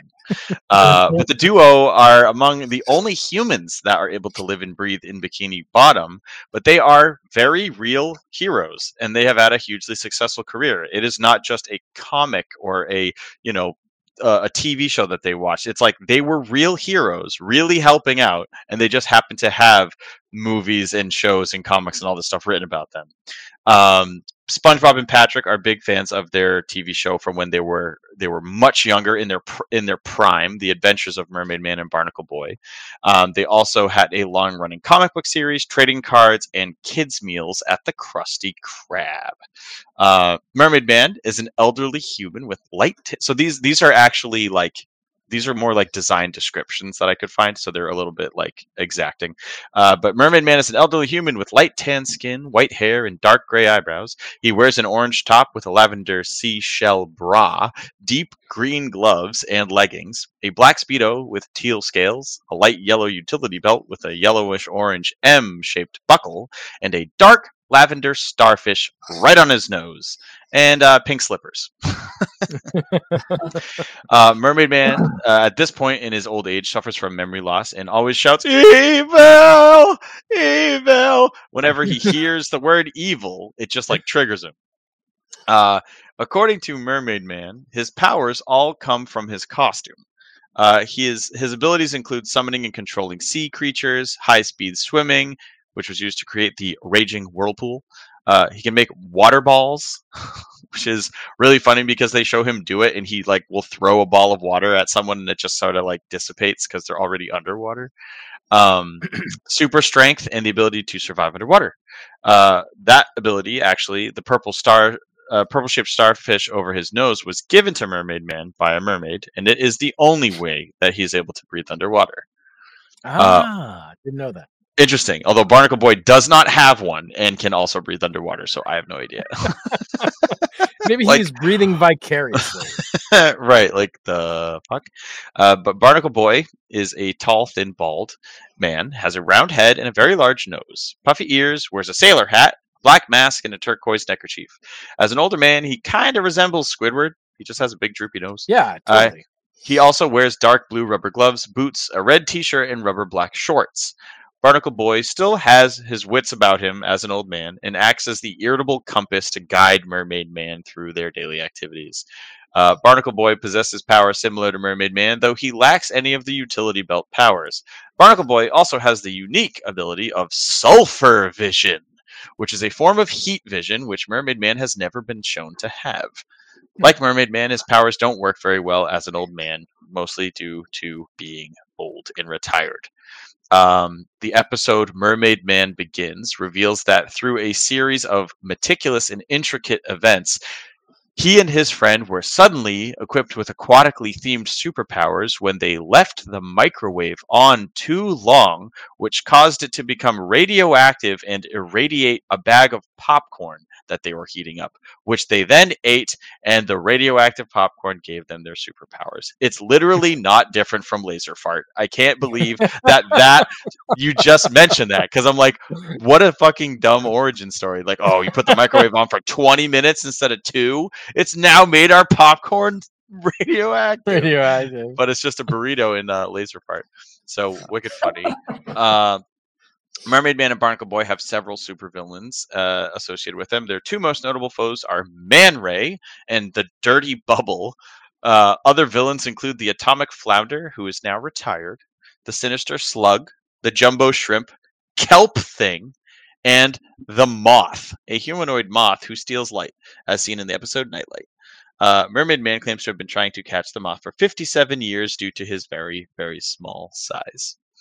Uh, these two characters were like one of the first things that came to my mind when when this episode uh, idea came about Mhm. and there's just something so like endearing about them being just old farts now and Yep. they try their best and SpongeBob and Patrick are always super like enthusiastically going on adventures to try and help them out and the two of them just really can't do much of anything anymore but they're such super duper super fans that they're just like completely psyched beyond like out of their skins to be able to be hanging out with Mermaid Man and Barnacle Boy uh, even though they're honestly just kind of like crunchy old guys and would rather just be left alone.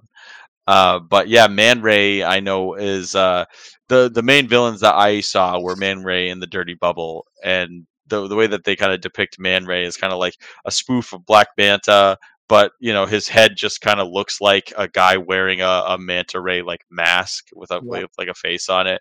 Um, looks great. Dirty Bubble's literally just like a big brown bubble that has like a you know scraggly mouth. you know, dirty bubble, mermaid man.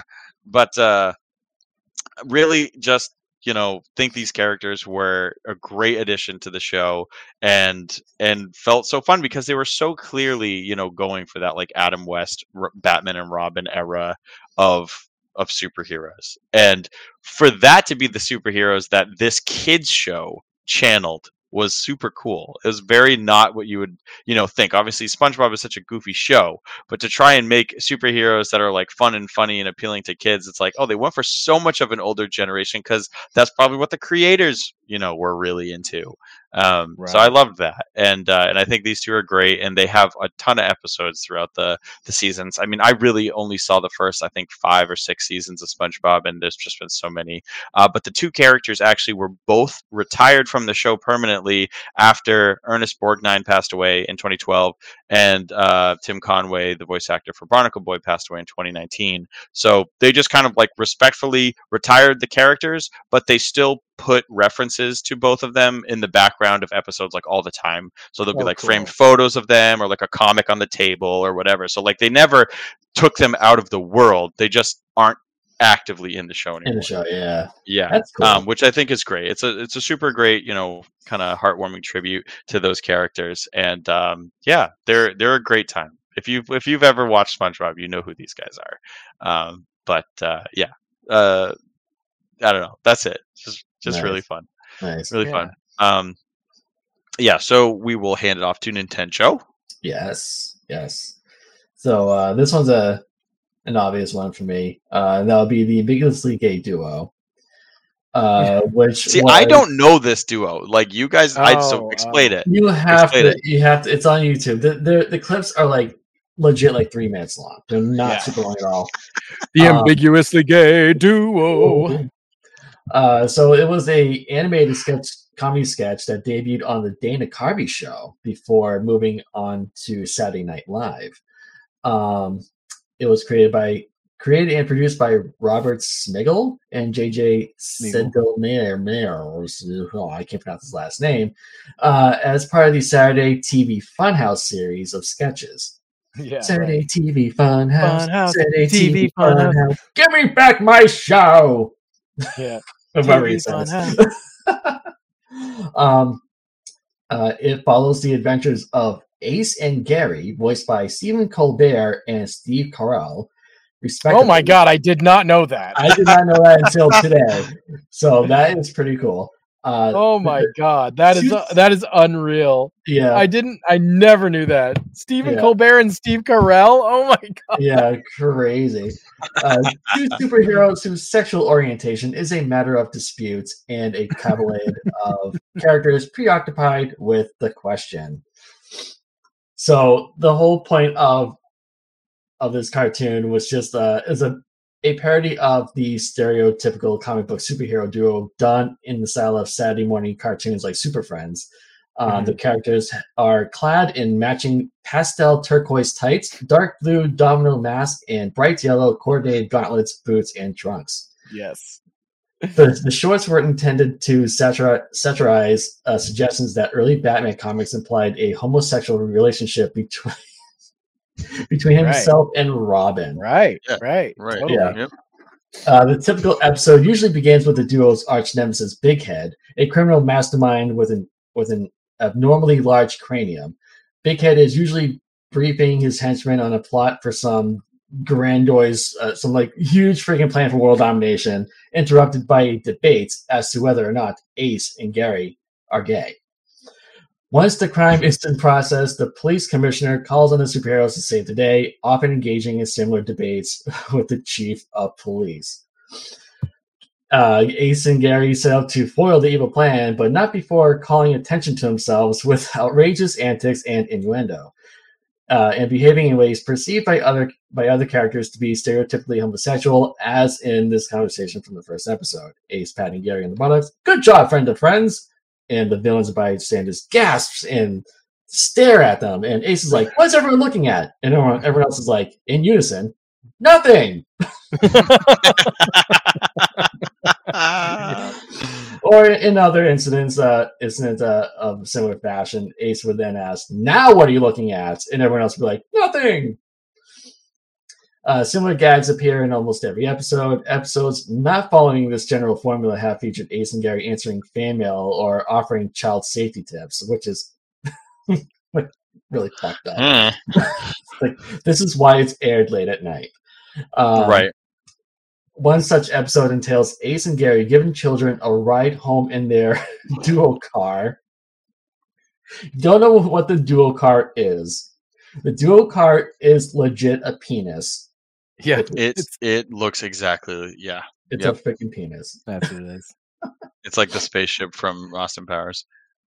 Uh, and they all while driving in this car, they're they're offering like home decorating tips, all while making very suggestive gestures and comments.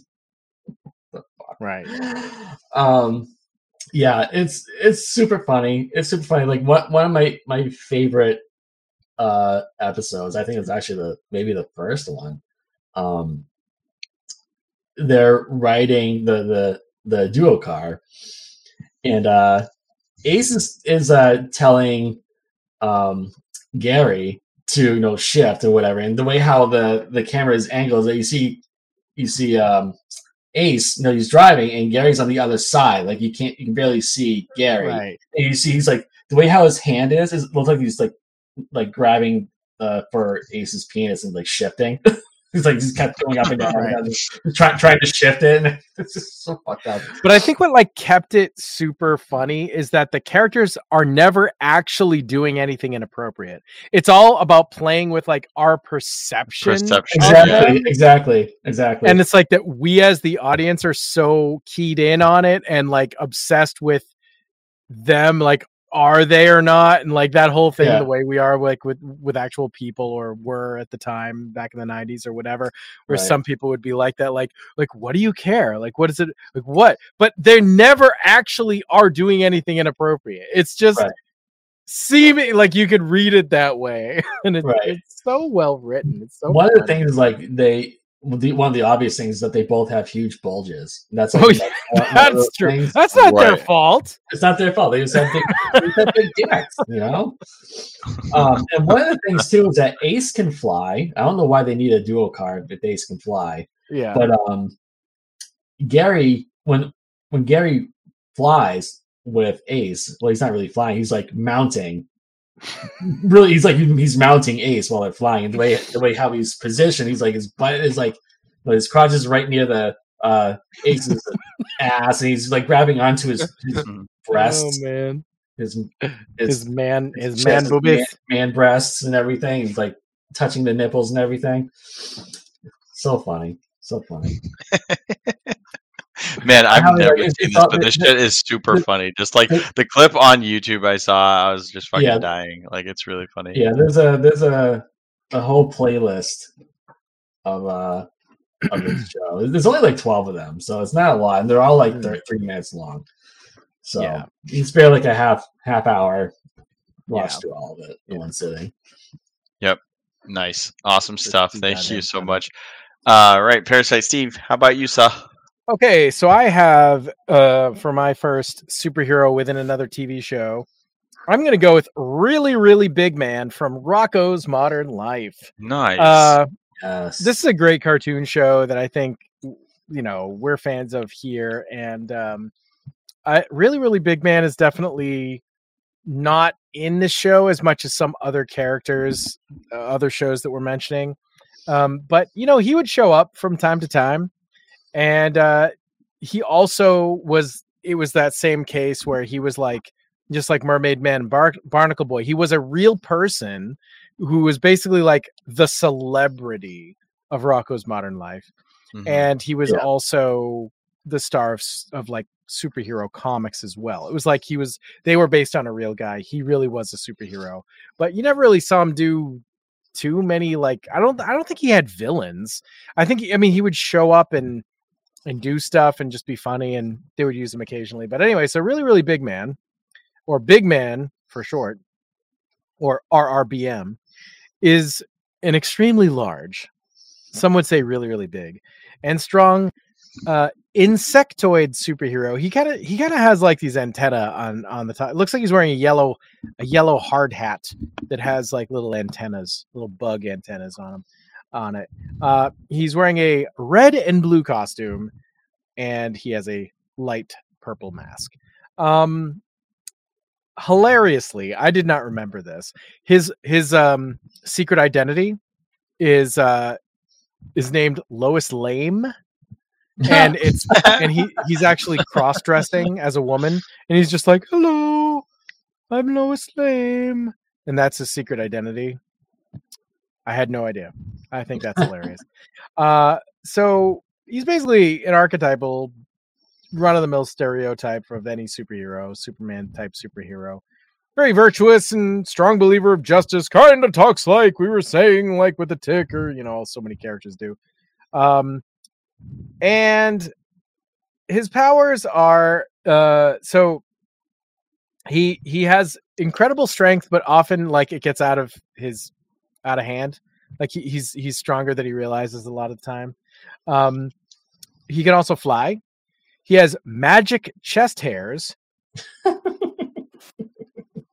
Uh, and of course, I think most people will remember if they remember anything about really, really big man, they remember this power, which is, of course, the nipples of the future. So he, this character is very nipple oriented. Yeah. Um, so you know, I mean, you know, Rocko's Modern Life wasn't quite as inappropriate as like Ren and Stimpy, but like it was kind of close. Like it was like it, it had things in it that you were like, "Is this okay?" Like, what is this? Right. It really was like kind of on the edge, not as much on the edge as Ren and Stimpy, but, but oh my god, freaking nipples of the future. So in his normal costume, his nipples are on the suit as blue stars because he's wearing he's like all red and he's got like blue stars for nipples. But then when he would use his nipples of the future, the freaking things would shoot out as if they were tentacles. There were these like thin tentacle pieces of like because he's green skinned and and they just are like they're they're flesh colored they're green and they shoot out like these tentacles and when they're like that instead of stars at the end they have like purple like baby Such- nipples like Yeah, rubber like- nipples at Yeah. the ends of them and um he shoots them out and they jam into somebody's eyeballs and they're forcibly most- shown yeah. the future Future. and it's like it's not a pleasant experience. They're screaming. No, they, they are not having a good time, and it is just like one of the funniest, Holy weirdest things to ever be like on a kid show. I think ever Yeah. is the nipples of the future, and I, Yeah. I'm sure that they thought like they're. They're fucking I insane. feel like I feel like they thought like we're probably not going to get away with this, somebody's Right. gonna pull this and nobody's gonna approve this, but they just did. Yeah. And it happened in multiple episodes. And I even found a screen cap because I couldn't find any videos of really, really big man. But I found uh, a screen cap and it shows him and the the nipples are just flailing like tentacles just out of control flailing and there's a caption on it and he's saying run for your lives the nipples are out of control Holy shit. oh my god um really really big man uh there's really not much more to say but he was a uh he was a part of that show that i i quite enjoyed very funny Yeah. Uh, Yeah, a hundred percent. I mean, he was definitely right there. You know, when, when this episode's coming about, it's like, okay, Mer- Mer- Merman Barnacle Boy, really, really big man. He needs to be in the conversation. I mean, Rocko worked at kind of a lot of comics. Like they had a whole thing Yeah. with the comic shop, and really, really big man was just like the yeah, the town superhero. And Uh, oh great name God. too really really fun. Yeah. like really really big man like Yeah, what's what we- yeah. Super okay what, what can we do? Like turbo ultra mega like you know all the all those words are taken. I don't know let's just say he's really really big. Right.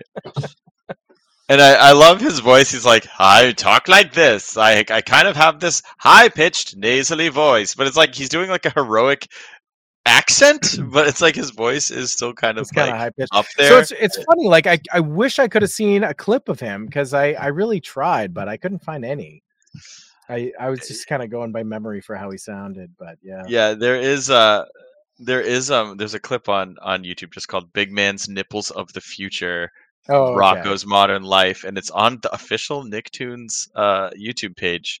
Because not only did they say yes, this is okay, but then five years ago in 2018, they're like, let's focus on this for a second. let's let's re-upload this for you know posterity. So so ridiculous. What a crazy show. Always always my favorite example of a show that when you rewatch it as an adult, it is a very very different show. And uh and and for for you know for the best because it's like holy shit, how did they get away with that stuff? yeah Oh man. All right. So I will go ahead and do my second pick here. So this hero is known as the Crimson Chin from the show Fairly Odd Parents. The Crimson Chin is a comic book superhero who resides in the city of Chincinnati, protecting Okay. his fictional universe from a variety of different metal or body part themed villains. The Chin is voiced by Jay Leno of late night comedy fame, who is known for having a large chin in real life, in case you didn't Okay. know. Uh, he makes his first appearance in the last episode of Oh Yeah Cartoons, episode 10, called Super Humor, and then for real once Fairly Odd Parents became a full fledged show in episode 3, Chin Up. Uh, the Chin was originally a struggling late night talk show host called Chuck Indigo and gained his powers by being bitten on the chin by a radioactive celebrity. Whose reasons for biting him are because he's indestructible and has good powers. I, I don't understand what that logic is. Ah, Um. Do not it- know. honestly it honestly sounds a little discombobulated. I don't i don't know. Uh, since then he's taken the responsibility of protecting the city of Chincinnati and taking the secret identity of charles hampton indigo C H N or chin for charles Yep. indigo uh, for the local newspaper the daily blabbity the daily blabbity Cri- the Crimson Chin wears a skin tight crimson spandex outfit. He's extremely muscular and was turned into a comic world and ended up running out of metaphors by the end of the episode. Uh, his body is very powerful and his pecs are also big. And he has a eight pack, powerful legs, pronounced bubble butt, and apparently supreme intelligence. Uh, Cleft, the boy chin wonder, is the main character of Fairly Odd Parents Timmy Turner's alter ego and sidekick to the Crimson Chin, a la Robin to Batman.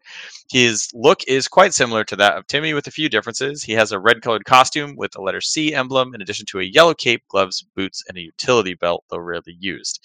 He wears a utility cleft, which is a faux chin with various devices used to assist him. He also wears a black mask and a red version of Timmy's pink hat.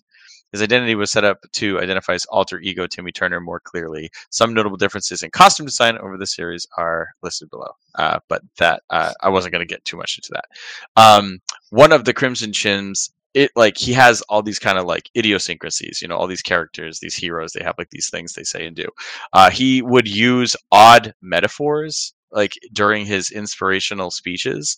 So he'd say like as long as there is one smoldering ember on the barbecue of justice you can still cook a mighty steak a victory. You know it's like he would like ramble mm. on too long and then like very, very you know, like the tick.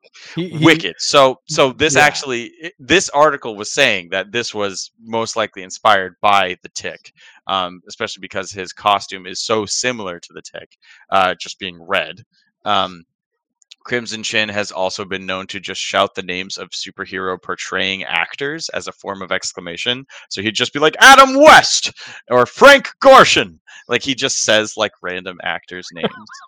Um, and uh and and then I mean there there actually there's a shitload of Crimson Chin content across all of the Fairly Odd Parents and honestly I mean I watched the show quite a bit but I did not see anywhere near all of these you know characters and things but um he had a, a whole bunch of different villains including I, I mostly remember this first one but he had the bronze kneecap that's that's the one I remember. Yeah. yeah 100% Yeah, had the bronze kneecap country boy just like literally looks like a farmer guy like just like a like a guy from the south like with overalls. It's country boy.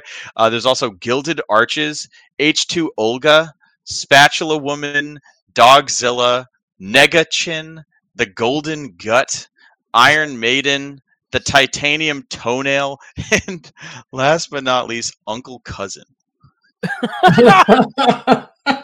I would thought that was so fucking I'm like, cousin, what? So random. Oh man, but Very yeah, funny. Crimson Chin is awesome. I mean, he's like a character that Timmy Turner is, you know, a huge fan of. Reads the comics, watches the TV show, but then also like gets to live this alter ego life as his sidekick. And it's like, you know, the Fairly Odd Parents can just make anything happen. They just grant his wish, uh, and in reality, they are his odd parents, Fairly Odd Parents. So, um, it, it's kind of like a, a neat like crisscross of like he's a fan, but he's also a participant, and and uh, it's it's a lot of fun. Butch Hartman uh, for Fairly Odd Parents obviously just was really like you know firing on all cylinders with this show and had a ton of fun just making up this side character. It was like, no, no, we're not just gonna put him in a couple episodes. We got to like have him in a lot. Like he like he had a shitload of bad guys. Like that's a whole lot of villains, and I'm sure he seriously multiple more than once because I remember the bronze kneecap multiple times, um, let alone all those other ones that I don't really remember. Um, but yeah, uh, the Crimson Chin is great. Definitely an homage to the Tick, no doubt about it. I mean, looking at him and, and the way that he would kind of pontificate bullshit um, was sort of funny. And uh, and yeah, I don't know. I mean, that that's kind of all I got to say about it. He's he's definitely one that uh, was like this this era of, of Nicktoons and cartoons in the 90s and early 2000s and stuff uh, this was just a thing that creators wanted to do they're like let's make these goofy spoofy heroes and and like i don't know i mean i guess everyone got it out of their system because i couldn't think of a ton of contemporary examples of it uh, this, this era was like rife with this concept um, but it's a lot of fun a lot of fun great show and uh, and great character Nice. uh, I actually want to say they might have made real comics of Crimson Chin later, um, but I'm not 100% sure. Um, they had a pretty pretty detailed Wikipedia, like Fairly Odd Parents wiki page. I was I was blown away. I'm like, wow, there's a shitload to this guy. Who knew? Um, but anyway, uh, that is the Crimson Chin, at least my piece of it, and uh, and we will scoot right on over to Nintenjoe's second pick. Yes. So my second and final pick is powdered toast man. Yeah. so he's an extremely dramatic and oblivious vigilante and spokesperson for powdered toast, the breakfast treat that tastes just like sawdust. He was- Yum. Yum. Oh, Um, man. so uh, Powdered Toast Man uh, appeared in various Powdered Toast commercials within the Ren, Ren and Stimpy show and starred in two episodes of the show. Powdered Toast Man versus Waffle Woman and Powdered Toast Man, which had a guest appearance by Frank Zappa as the Pope. Um, Wow. what, I, what I accidentally glossed over. was uh, he was based on a Frank Zappa inspired character, which I did not Oh. know. Oh, I had no Huh. idea. Yeah. Uh, let's see. Oddly, powdered toast doesn't taste right unless powdered toast man farts on it before it is consumed. so, if you guys aren't familiar with Ren, the Ren and Stimpy show, it's just gross. The whole show is just yeah, gross. everything's gross. gross, gross, gross. Yes. That's all it is. Just It gross. so is. Oh Um, god. He possesses traditional superpowers like flying and some non-traditional ones like super flatulence, the ability to the ability to scrape toast shavings from his head, which he literally has two loaves of bread for a head Yeah. and face in front. And what, what he'll do is he'll take the the back the uh, the back slice off, which is toasted, and he'll just grab a knife and just scrape, scrape, scrape, scrape, nonstop. Just keep scraping. Just the sound of it. It's like you know they really took a knife and scraped toast. It's so Like, funny. I can I can still hear it. Like yeah, oh my god. uh, he can he can he can fly by launching himself from a toaster or dispensing a healthy amount of flatulence. He can fly backwards or at an angle. Healthy. What? the Oh fuck? my His catchphrase is Yeah, him flying backwards me." is so funny. Oh my Yeah, god. so funny. Sorry. Was Uh, what was his catchphrase? Sorry. His catchphrase was "Leave everything to me." Okay. Uh, he also hides his true identity behind the guise of Pastor Toastman, which is literally just him wearing that thing around his neck that priests wear, or pastors wear, or whatever. That's all it is. Um, Oh, I love powdered toast man so much. I love him. He is the funniest. his his call to action is the shouting of his name with significant stress on the man. Powdered Toast Man's voice was provided by late Gary Owens, who also voiced um, Space uh, Ghost. Space Ghost, yes, that's right. yeah, and it's funny because like they it was it was totally an homage to the way that he used to say space ghost. He would always say space ghost. Yep. And Right. this it was powdered toast man. Man! Yeah. Yep. It's the same exact thing. Yeah. So great. So cool. Um, so his powers and abilities. Powdered Toast Man is endowed with various abilities, and like many super superheroes, has a mysterious background in alter ego. Powdered Toast Man can fly, well, which I just described earlier. Um, his, uh, he is apparently made entirely of powdered toast. He can also produce fully formed powdered toast by flicking his wrist or by separating his head, which I mentioned earlier. Um, let's see what else is there. By day, Powdered Toastman is a pastor. Is Pastor toast man with a cool youth deacon. His disguise is com- is composed of a pair of thick black spectacles, the the earpieces of which are physically embedded in his head due to his lack of ears, and a pastor's collar, a possibly parody of Superman's thinly disguised alter ego Clark Kent, which is the the very first thing that I thought of. it's just so funny. Um, Everybody makes fun of that. Pastor Toastman's office also serves as his headquarters, and he is served by a lovely young female assistant named Catholic High School Girl. That's her name. and it is and Oh, it is strongly suggested that the two have a romantic relationship. oh my oh, god. Oh. So yeah, powdered toast man. What the fuck? This He also also- like- can bend over and like shoot pats of butter out from between his his head.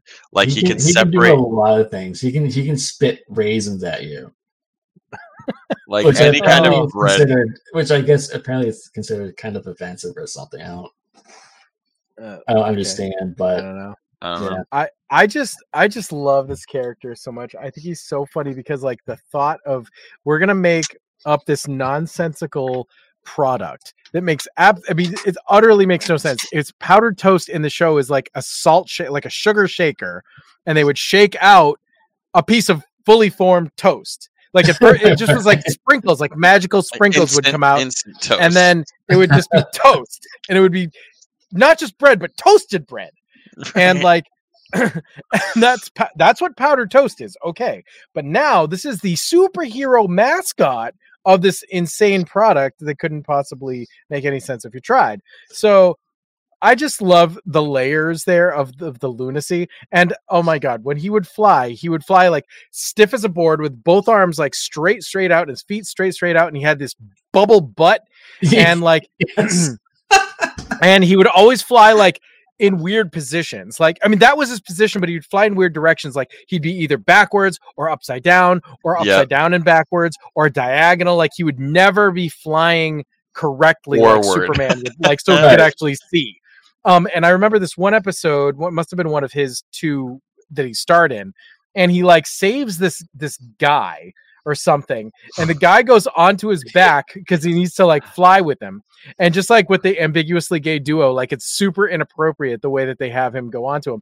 And so he's like in the small of his back, but facing the opposite direction. So basically, like facing his butt. And then Powdered Toast Man goes, Quick, man, cling tenaciously to my buttocks. And then the, the little guy goes, Both of them? and he and he does. He like he grabs his like a, a cheek in each hand which is a, a good good handful each hand. And then the guy like Stuffs his buries face right buries his very large nosed face into his ass crack and it's just like how is this on nickelodeon? How is this allowed?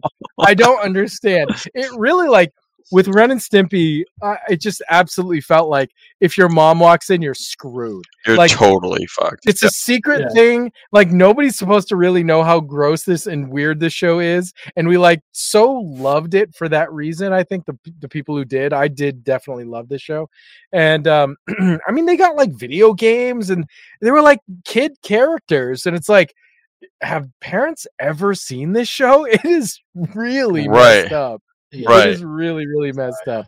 So anyway, oh man, Yeah. powdered toast, man. I that love that same so funny. episode, one, one of my favorite scenes where he's flying and he sees a cat crossing the street, and there's a big truck just flying, and he's like trying to, you know, his brakes, but the, the truck is just not stopping. And mm-hmm. the cat's is like like a like a deer in headlights, just like staring right at the, the truck. He's like, "Oh my god, big eyes are forming." It's like, "Oh shit, I'm gonna fucking die." And uh, Toastman is like, "Oh, I gotta save this kitten." So, he, but he doesn't know what to do.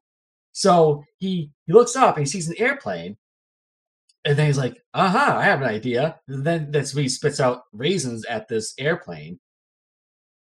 Causes the air it- he hits the airplane with the, with the raisins, causes the plane to fall and hit the truck, killing everyone except for the cat. oh my god. What the fuck? terrible. He is just not not a good superhero. He's just Um, I just found a picture of him. I I just found a picture of him like talking on his his phone gadget, which which is just his tongue. yes. Apparently, he could like shoot out his tongue and make it humongous, and it would have Yeah. a speaker where his ear would be and a speaker where he'd talk into, and he would just hold it and, and talk into his tongue phone. I don't Yeah. even remember. What this. the my God, hell? it's, like, Yeah, and earl- funny. earlier on that that same episode, um, he he would get a phone call through the toaster, so he would just stuff his head in the two slots and talk that way.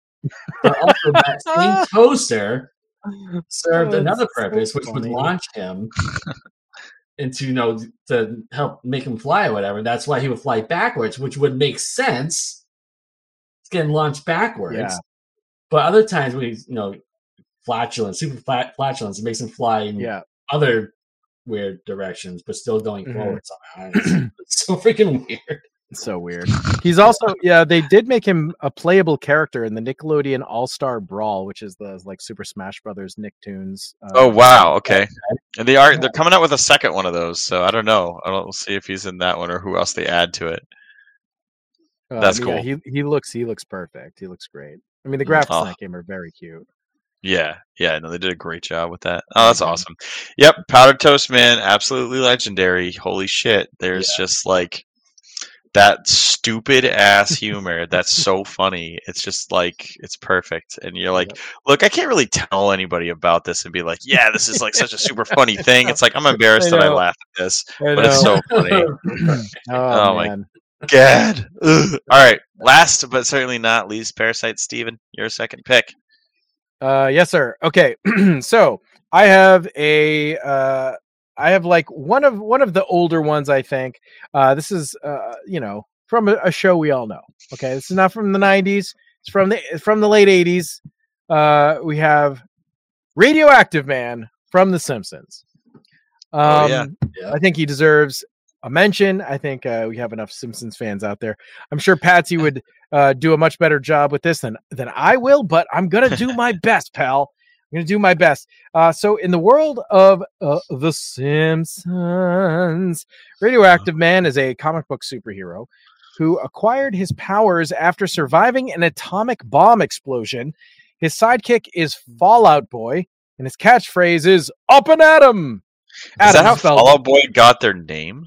Yep. The band.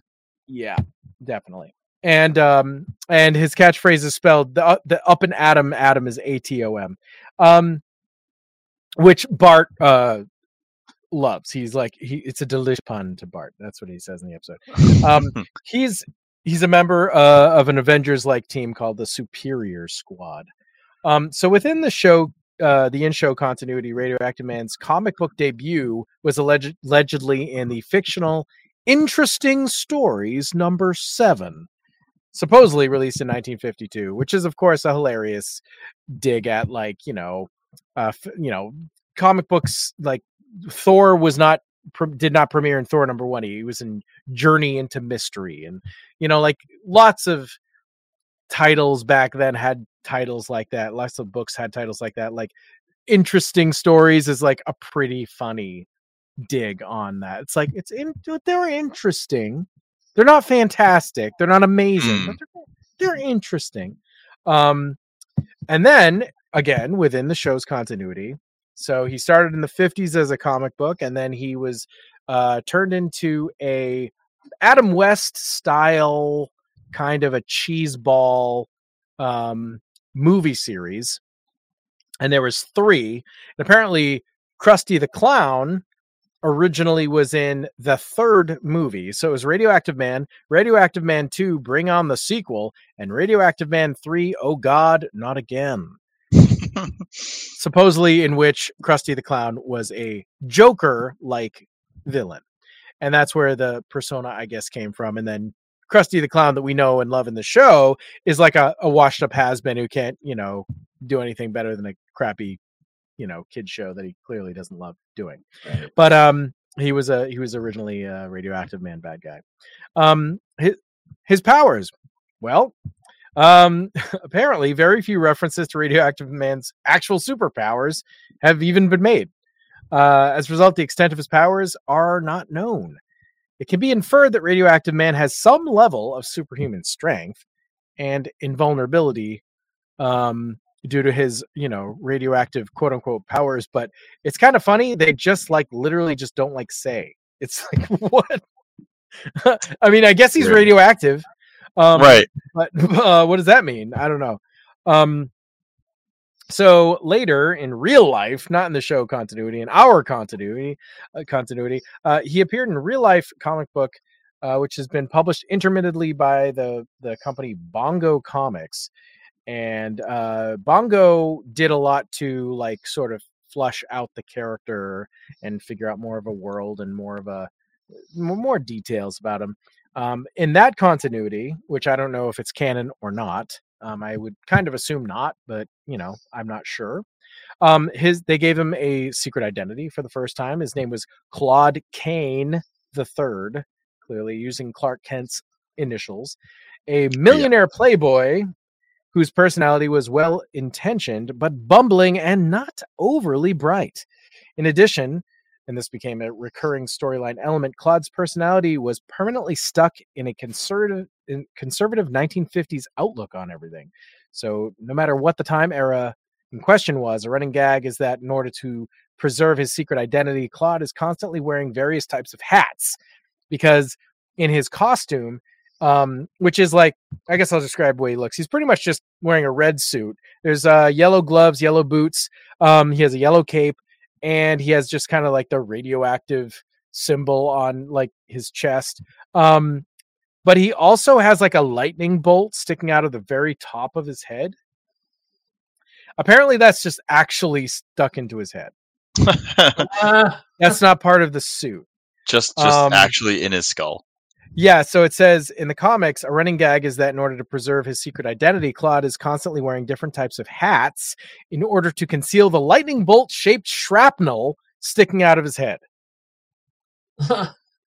So I, I think that in the show they probably didn't ever mention that. It probably was intention to be part of the suit. And then in the comics they just were, you know, coming up with ideas and funny things and whatever and decided that that was going to be actually part of his head, which I think is pretty damn funny. Um so I mean, yeah, you know, this was a character that I knew existed. I never got to see too many episodes with him. I don't know that he was in that many, but you know, like Bart would talk about him a lot. So it was more like what you were saying, uh, 8 bit about like Mermaid Man after they retired the characters. He would just kind of show up in the background or be in a picture or, you know, stuff like that. It was, it was even after they stopped talking about him, they would like reference in, you know, throw references in like he's going to be in, you know, Bart's room a bunch of times. They'll have a poster or a toy or a comic book line on the bed or something. Even if they're not talking about him, they very much, you know, pull from him as needed. Um, you know, just to remind us that, you know, Bart's a fan of this this superhero. That's like part of Bart. Yep. Um, so right. anyway, um yeah, there was also a rip off they they ripped off they it's funny, they riffed on the fact that a lot of superheroes get ripped off and in like even DC and Marvel have so many characters that are thinly veiled versions of each other. I mean like, you know, white, you know, Black Cat and Catwoman and stuff like that. And so there's billions, you know. But um Swamp Thing, Man Thing, I don't know, whatever. But um Yep. So so there was a there was a knockoff character in the world of the simpsons that milhouse was a fan of but bart was so thought was so lame and his name was radiation dude. And bart's like this one episode he's like he's like he's like oh god radiation dude. He's like oh so lame. He's just he's just a knockoff. He's just a knockoff of radiation of radioactive man. And milhouse is like utterly surprised at this I mean, he looks almost exactly the same too, as if their names weren't like enough. And he's like, he's like, how do you mean? How so? And Bart's like, he's like, various reasons. And he doesn't even mention how similar their names are, but he's like, well, you know, radio radioactive man's catchphrase is up and atom. Atom spelled A-T-O-M in a delicious pun. He's like, but radiation dude has a much lamer uh up and let's go or something like that, or up and let's get going, or like something like this, super lame. And it's just really funny, like just riffing on that idea of like so many Yep. comic books would just rip off other comics that were successful and whatever. But anyway, so yeah, Radioactive Man from The Simpsons. There you go. He's a he's a he's a big one, I think. I Yeah. Absolutely. Also, uh, just real quick, uh, I wanted to mention because I loved, loved, loved that DuckTales reboot on Disney. Plus, and in the world of the DuckTales reboot, Darkwing Duck would fit into this category because they did make him a TV show in the world of that DuckTales. But I didn't want to pick him because I feel like I've talked about DuckTales and Darkwing Duck enough, and also Darkwing Duck didn't actually start that way. In the 90s, in his actual show, he really was just his own show. So Yeah. he could have been a pick for the first half of our yeah, episode. me, me and Stephanie were coming up with like a whole list of all different characters, and the Darkwing Duck came up, and it really forced us to be like, "Oh crap, where does that fall?" He originally was just his own thing, but then in the reboot of Ducktales, Yeah. he's he's this ki- type Yeah, of character, right, and it's right, really exactly. interesting. He's like completely skirted both uh, categories, which was Yep. uh, pretty cool. But yeah, um, awesome guys this was a super fun topic to go through and Yeah. talk about and so many cool definitely.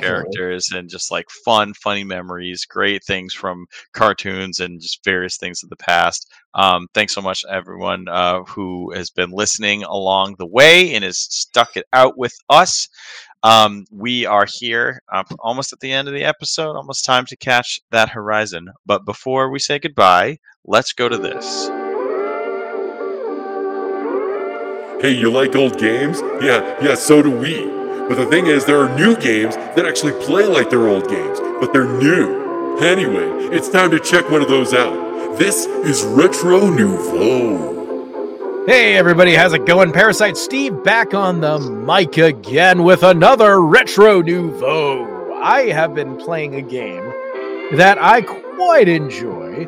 Uh, I'm actually not done with it, even though I have been playing it quite a bit. It's uh, it's kind of long. It's kind of longish for uh, for one of these new games that plays like an old game. It is called Cyber Shadow, and it was Yeah. released a couple of years ago by Yacht Club Games, the uh, purve- fine purveyors of Shovel Knight and uh, all the all that that entails. It was developed actually by a different company altogether called Mechanical Head Studios. and Cyber Shadow is a uh, very NES looking ninja game that on its surface, you know, you're going to say it's like a little Ninja Gaiden looking, I guess, but it doesn't really play like a Ninja Gaiden. It plays more like a Shatterhand or a Mega Man or something like that. It's it's uh it is more of a hack and slash like like Shatterhand is, but there's projectile stuff too. Lots of um you know character upgrades, really fun stuff. Uh basically this game just looks amazing. It has has a good soundtrack. It feels amazing. It the control in this game is so incredibly tight, like it's almost unmatched. It just could not possibly be tighter. It's really, really great Yeah. controls. And um, you know, it's one of those games that since you have upgradable abilities, um, you know, you can go back to old levels. So they expect you to not get everything the first time through and come back later at some point. Getting around between the levels is pretty easy. You can actually do it manually. You can actually go backwards and you know reach old levels. They all connect. The entire game does connect in that way or um pretty much once per stage or twice per stage or some stages I think I don't know if every stage has one, but there are like warp points basically. And uh you you can go through those and easily go from level to level um to try out, you know, or to replay or something like that. Um eh, basically yeah, you're just this you're just a cybernetic ninja named Shadow. Uh definitely a name that they can stop na- naming ninjas in my opinion like Yeah, really. I mean, I mean, uh, like if I have one complaint about this game, it's that they named a ninja character Shadow again. Like, uh, right. What are you doing?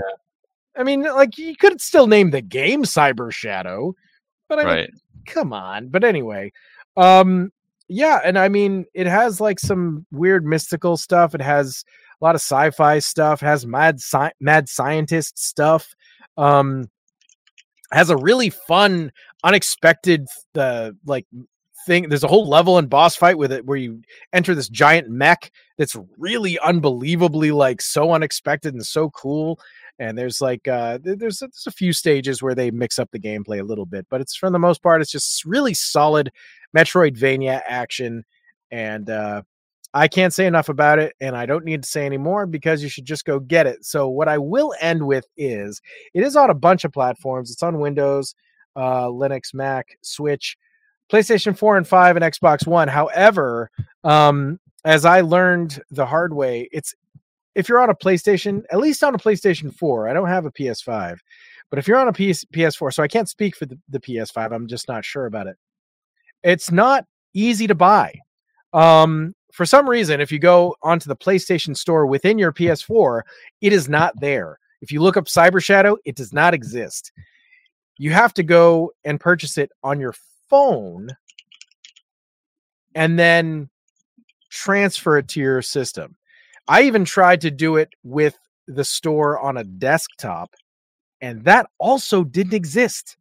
It's like got to be a glitch or something, but it is there. It's like a $20 game, and uh, it's 100% worth it. It's just really, really incredibly hard to buy. I, it- on PlayStation. on PlayStation.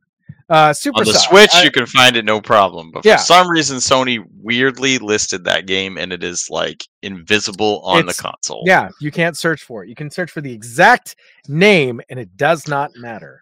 Wow. So so weird. Weird. Bizarre. Yep. Yeah, and I believe this was done uh, pr- primarily programmed by one guy. This guy, uh, Aarne Hunziker. Um, probably said his name wrong. But um, he I guess is like the main guy who did everything. I mean, it it really is an incredibly good game. So if you're into Metroidvanias, uh, new Metroidvanias that play like old Metroidvanias, uh, please check out Cyber Shadow. It is amazing. Everybody should play it. Absolutely, it is. It's so good. Excellent, excellent game. So like evocative of those Ninja Gaiden, Shadow the Ninja, all those kind of like excellent old school. You know, Mm. back when ninjas were like a cool novel concept. Everyone's Absolutely. like, "Oh, let's Yeah. be a ninja." That's the shit Yeah. right there. You know. Uh, oh, it's I, I got to give it. I'll give it. Yeah, I'll, I'll give this ten out of ten. Time traveling tentacles too, because like it, it really is like. mm, Yeah, I, I, I really can't complain about much. Like really, it's very. it's really good. Heck yeah. Heck yeah. Yeah. It's so good to hear that. Awesome, man. Glad you're having a great time with that. Um, all right, folks. We're here. We're at the end. You did it. You made it. All two hours and Good change for of this you. here. Good for you. Powdered toast man gives you a righteous, healthy fart. Uh, but we appreciate that you haven't jumped ship by now. We certainly hope that you've enjoyed this week's journey over the treacherous waters of all the things that made growing up awesome. If you liked what you heard, please hit the subscribe button and like us on Facebook and Twitter. We are also on Good Pods if you are new to the podcast website. Good Pods is a great website that allows us to get feedback easily. You can comment on episodes, you can leave reviews, you can like things, you can follow people that we follow. Uh, it's an awesome hub for all things podcasting, and especially for independent podcasters like ourselves. It's really helpful. So if you are so inclined, please check us out on goodpods.com. Uh, as well as being a part of the Inebri-Art Podcast Network, Retro Ridoctopus is also a member of the Dorkening Podcast Network. So if you get a chance, please check out our sister shows like Splash Pages, Comics Paradox, Shark Bites, and Generation Playlist. For more information or to subscribe to us or any of these great shows, please visit thedorkening.com. And be sure to check out our killer sponsors who make coffee that is absolutely worth dying for. Deadly Grounds Coffee. I am- figuratively. yes, that.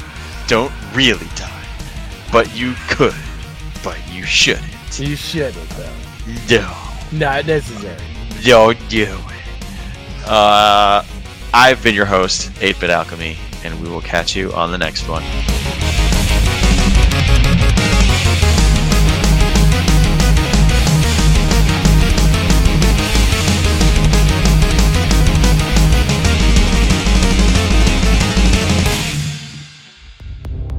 For more shows like the one you just heard, check out the Dorkening Podcast Network at thedorkening.com.